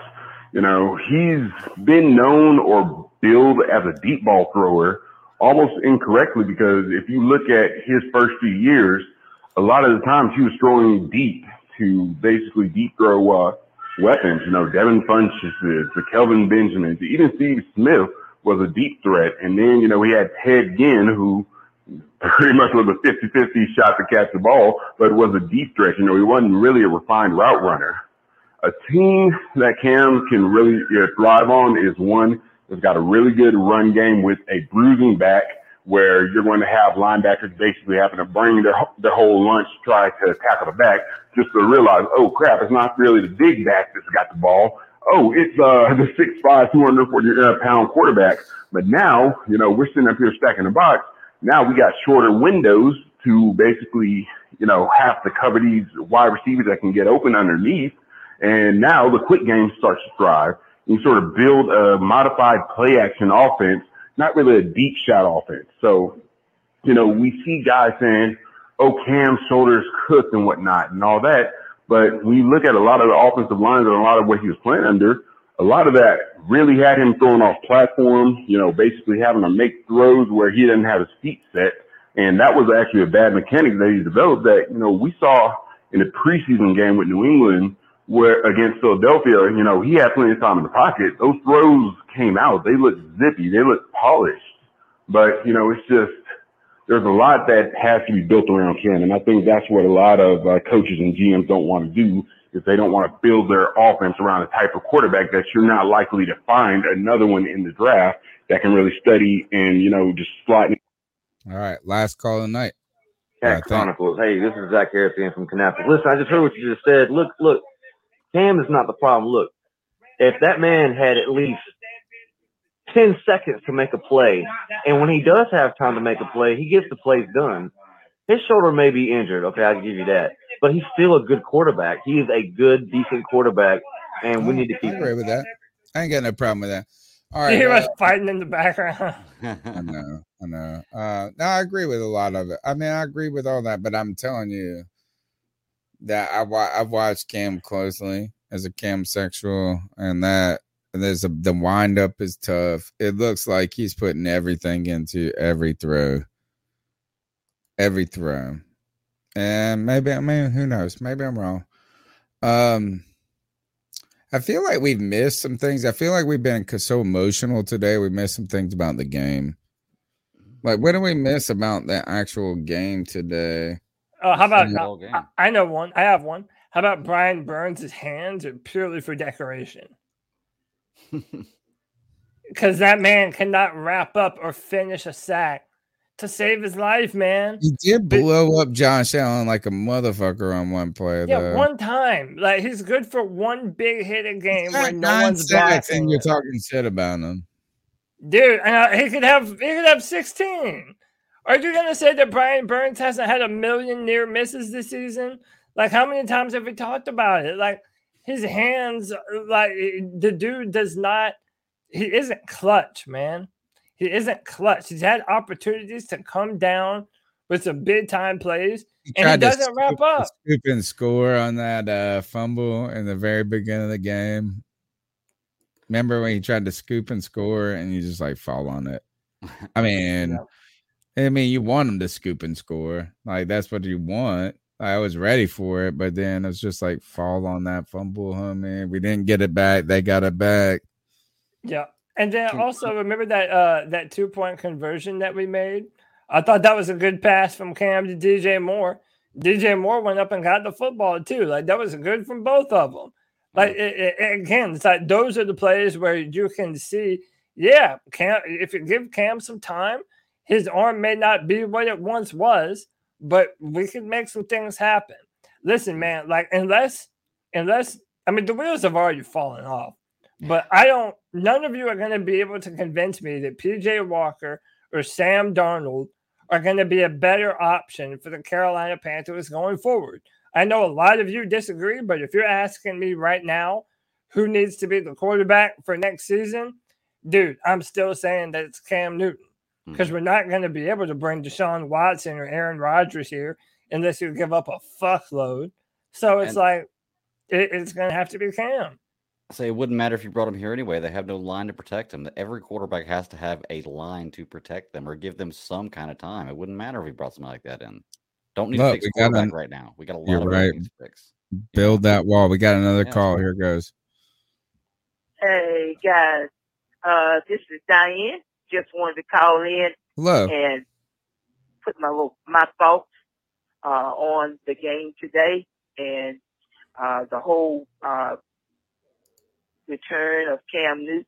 I just want to say to Cam to keep your head up, keep working, um, because this organization you have given your all to. You put this organization, uh, you have brought many good things to this organization. And you have re-entered at a time when the organization is going backwards. Um, that was one one reason why I was kind of skeptical about you coming back Yep. this time around because I was so afraid that you was going to be made the scapegoat. And it looked like uh, you know you got Good these call. supposedly I love it. Cal- uh, Carolina fan uh, calling in and right and you know now it's all your fault. You didn't create this mess, uh, and they can't appreciate you know what you're trying to do for this organization at a time when it's just down and it, it needs you know to to get you know back on track and and in a, a, a good place. So I'm a true fan of yours, and uh, I'm a true uh, Panthers fan, and uh, I just want you to just keep going, just keep working and keep going. I like to say to Mr. Tepper, to the owner of this team, you need to get with people, football people, and that could be people who have been uh, retired football coaches who have actually uh, built teams and, uh, and have gone to a Super Bowl. That advice would be priceless to you. Uh, you, you, you somehow you need to get those people, invite those people into your home or uh, there so that you know and, and talk to them, get advice from them. Then you can go This out. best call of night. You know, I'd like to see Coach uh, uh, Scott Fitterer one more Best year, call of one the or two night. more years as GM. I, I feel like he has potential to build uh, the Panthers. Uh, I don't know exactly what's going on uh, behind the scenes. Diane, right? You know, who have the power to do this, who have the power to do that. But I'd like to see Scott Fitterer uh, actually unleash, allow him to unleash his talent. Uh, he needs to seek out uh, players from every corner of, of the earth, whether it's on the mountaintops, at down at the fish pond. The best call of night right there. And I love how it was Like, kind of like go- her. Go ahead. I was just saying, thinking this is that like, yeah, is that the the fear? We debated this on debate my take about yeah, we had this past week, uh, Sam versus Cam. Who should you start? And I went with this. uh, You know, I took the tough position of starting Sam Darnold. But like, let's uh, like, is that this? I do really believe that you brought Cam in at a time the whole thing was floundering and then it's a sleight of hand moment. It's a smokescreen. It's a trick, and I do believe he's the Jack Ruby. He's the patsy of this. Is that look? Is you get to bring you make uh Panther fans happy for a second, and then you bring in a player and look at this Cam running and rushing and putting his body on the line like crazy. You know what I mean? He ain't half out there. He ain't half going for you you know, just taking a paycheck. He's out there trying like his best. I think it is a diversion to the problems. You put him on a team that was incomprehensibly bad, you know, and if anything, is Cam Newton was was brought here to save Matt Rhule's job. And so I'm with the caller on this. Is like, man, it's a great call from top to bottom. And it, I like that it was like almost like a love letter to Cam. Like she's talking to Cam, hey, don't worry, don't be too hard on yourself. You didn't, you know, you inherited this mess. You didn't make this mess, right? You have a head we need to coach. Fire Matt Rhule, man. He Yeah. made this mess. Yeah, you he have a head made the mess, dude. The You team a- was better with the pre. There's no vision. There's no vision, and then on that fourth and down play, Matt or on that fourth and one play, Matt Rhule wants to say that Cam Newton shouldn't have thrown the football. Once again, you fired your previous offensive coordinator a little over two weeks ago. Cam Newton is still the newest member of the football team, trying to get him call a goddamn run. Then dude. It's so like you're you're putting it all on Cam when it, dude he is the least like, dude. It, it- it's frustrating, man. We're fucking spinning the wheels here. Thank you to Diane for a fantastic call. I'm glad that we were able to go out on that one. That was a great call.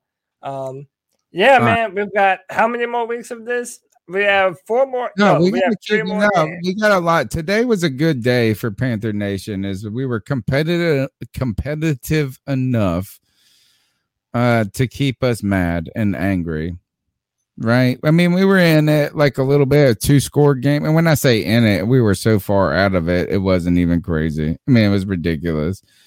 But um today's team, I think, continued to show that the coaching staff is problematic. Like you you saw players out there that were pretty good. You know, you saw some players that were making like is anybody gonna go out there and say Haason Reddick ain't playing hard? Is anybody gonna go out there and say, you know, I mean, like we got question marks on the talent for sure, the talent, but at the same time, we didn't, we didn't. I think the question marks. I don't know. I don't. I haven't found anything that makes me feel good about this coaching staff. That's it. That's it. Is like, and I don't. I'm not rooting against them. I am not rooting against Matt Rhule. I'm not rooting. uh, I'm like, I want them to change my mind you know i'm like a i'm like a um a woman who has been domestically beat like domestic violence victim. And it's like this it's like i'm rooting for you. I am rooting for you to not beat my ass. But every time i turn on the television you beat my ass. It's bad. The Carolina Panthers fucking suck. Uh, thank you to Chris Mortensen you. for Late- the four late. We appreciate you, brother. Once again, we never ask for money, but it's always appreciated. Uh, before we get out of here, everybody hit that like button, please. please Hit Sub- the sub- like, sub- subscriber shame hit the subscribe button, man. We're gonna be here all year round. Eventually, I'm gonna be doing some draft content on here. We're gonna be uh, showing you some of these players. It'll be a good time, man. It'll be a good time. Um, I, I'm excited for what the season, uh, you know, basically for the season to be over, so that way I can watch some playoff football with some actual good teams. But also, man, like we have three more games. I think we're probably going to lose all of them. Uh, and that's sad, man. I think that Tony would be. Uh, I mean, I, I think that uh, Cam Newton's probably going to be 0 7 as a starter.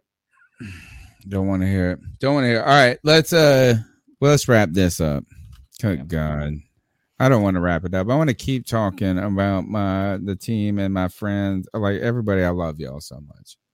Uh, but we're here on Tuesdays. We're here on Wednesdays. We're on Thursdays and Fridays. We're here all the time. So I'll hang out with y'all. We got to do a couple of things. We got to dab on them. Who's the dab on them player of the game? Give me one player that made a good play. Yeah. Brandon Zylstra. Yeah, there you go. That climb the ladder catch. Yeah, man. He, he's, he's look. Brandon Zylstra has made some some good plays. Uh, Yeah. you know, Yeah, he he's- deserves to be on the team. Yeah, I, I, Who I, you got, Greg? Didn't? Chinn have an interception? Huh? Did Chinn have an interception? Yes, he yeah. did. Oh, that Yes, play was did. dope. That Yeah, play was give him dope. I'll give him that. All right. My dab on him is going to be to the guy. I don't even know his name. Who's our punt returner dude who sucks? Erickson. He actually didn't call fair catch this game. But did you see him falling down and catch that ball? Like it looked like it. He called fall. He ca- fall catch. I said he called fall catch. I told you I had a little drink. Uh, he called fair catch and he slipped and caught it falling down, and it could have been the biggest disaster ever. Like it was terrible looking, and he made it happen. So that's my dab on him. Towel on the head. Towel of shame. Who you got? Uh, Matt Rhule always. Okay. What he wears. I'm going. it's like a hat. I'm going. Brian Burns with not fucking didn't get the scoop and score. Didn't get and look is that look he's playing out there. He's almost playing too hard. That could be. You know, it. like he's like Yeah. so wanting to get the results and this and that. I understand. He's got nine and a half sacks or whatever, and I'm talking junk about him. Yep. But Um, damn, mine, that's mine. mine is uh, the same one that Cam Newton. Say Cam I'm Newton. picking- no, fuck that. I'm picking Matt Rhule. Matt Rhule's an incompetent piece of shit. He continues to put players at disadvantages on and off the football field, throws them under the bus when his own inadequacies have caused the Panthers great harm. Um, and I didn't ever think that I would have this much contempt for a man like you know at, at this point in the season when to be honest, I was kind of indifferent about Matt Rhule going into the season. Like, I mean, you remember me saying it was a proving Yeah. year. I'm Everybody, everybody needed to prove everything. They needed to prove their weight, prove their worth. And I don't like um, now. I might and against yeah, it. it's like we we now uh, we like uh, the the thought of Matt Rhule being here another year, and with Sam Darnold, like dude, we're We're living in hell. Listen, relationship. hell, hell is not some place that you go when you die. Hell is here on earth right now for Panther fans. Okay, that's hell. Considering This is Matt what it Rhule feels like to be in an abusive relationship, bro. Well, we said that about Ron Rivera too, man. We're like, No, oh, I didn't say that about no, no. no, Ron Rivera was didn't. man. He was okay. Like, here's the thing about um, we're not gonna we'll argue about this on Tuesday. Ron Rivera wasn't the problem. He wasn't the problem. He may not have been as solutionist as you wanted him to be. He may not have been as a strong of an asset, like is like he's gonna win your games. But I tell you this: is Matt Rhule's part of the problem. Mm-hmm. Rhule, uh, look, I mean, the very fact that Ron's teams win late tells you this is that the players like him. Mm-hmm. you know what I'm saying? Like his halftime speech is definitely more is better than Rhule's. Yeah. I told you this, and then like, so look, I don't want no, don't slander Rivera on this. We went, we, we went backwards, and you're right. Two things can be true. Two things can be true, but what is certainly true is Rhule is a fool. Mm-hmm. Man, I'm Well, sorry. Like I can't. I don't even. I don't like. I want to like him. I don't got nothing to like. I got nothing to be happy about, bro. Nothing Nothing. So prayers up to Teddy Bridgewater. Hope that Oh, yeah. uh hope that his injury isn't um, terrible. Prayers up to him. Uh, he has listen, movement in his extremities. I said, which is Oh, he good. does. All right, good. Yeah, I think he just got viciously knocked out, falling back to the ground. So, um, We gotta yeah, get out of here. That is it for the for the post game show. Until next time, Panther Nation. Until Tuesday night at 9 p.m. Keep pounding. Pound and go see Spy.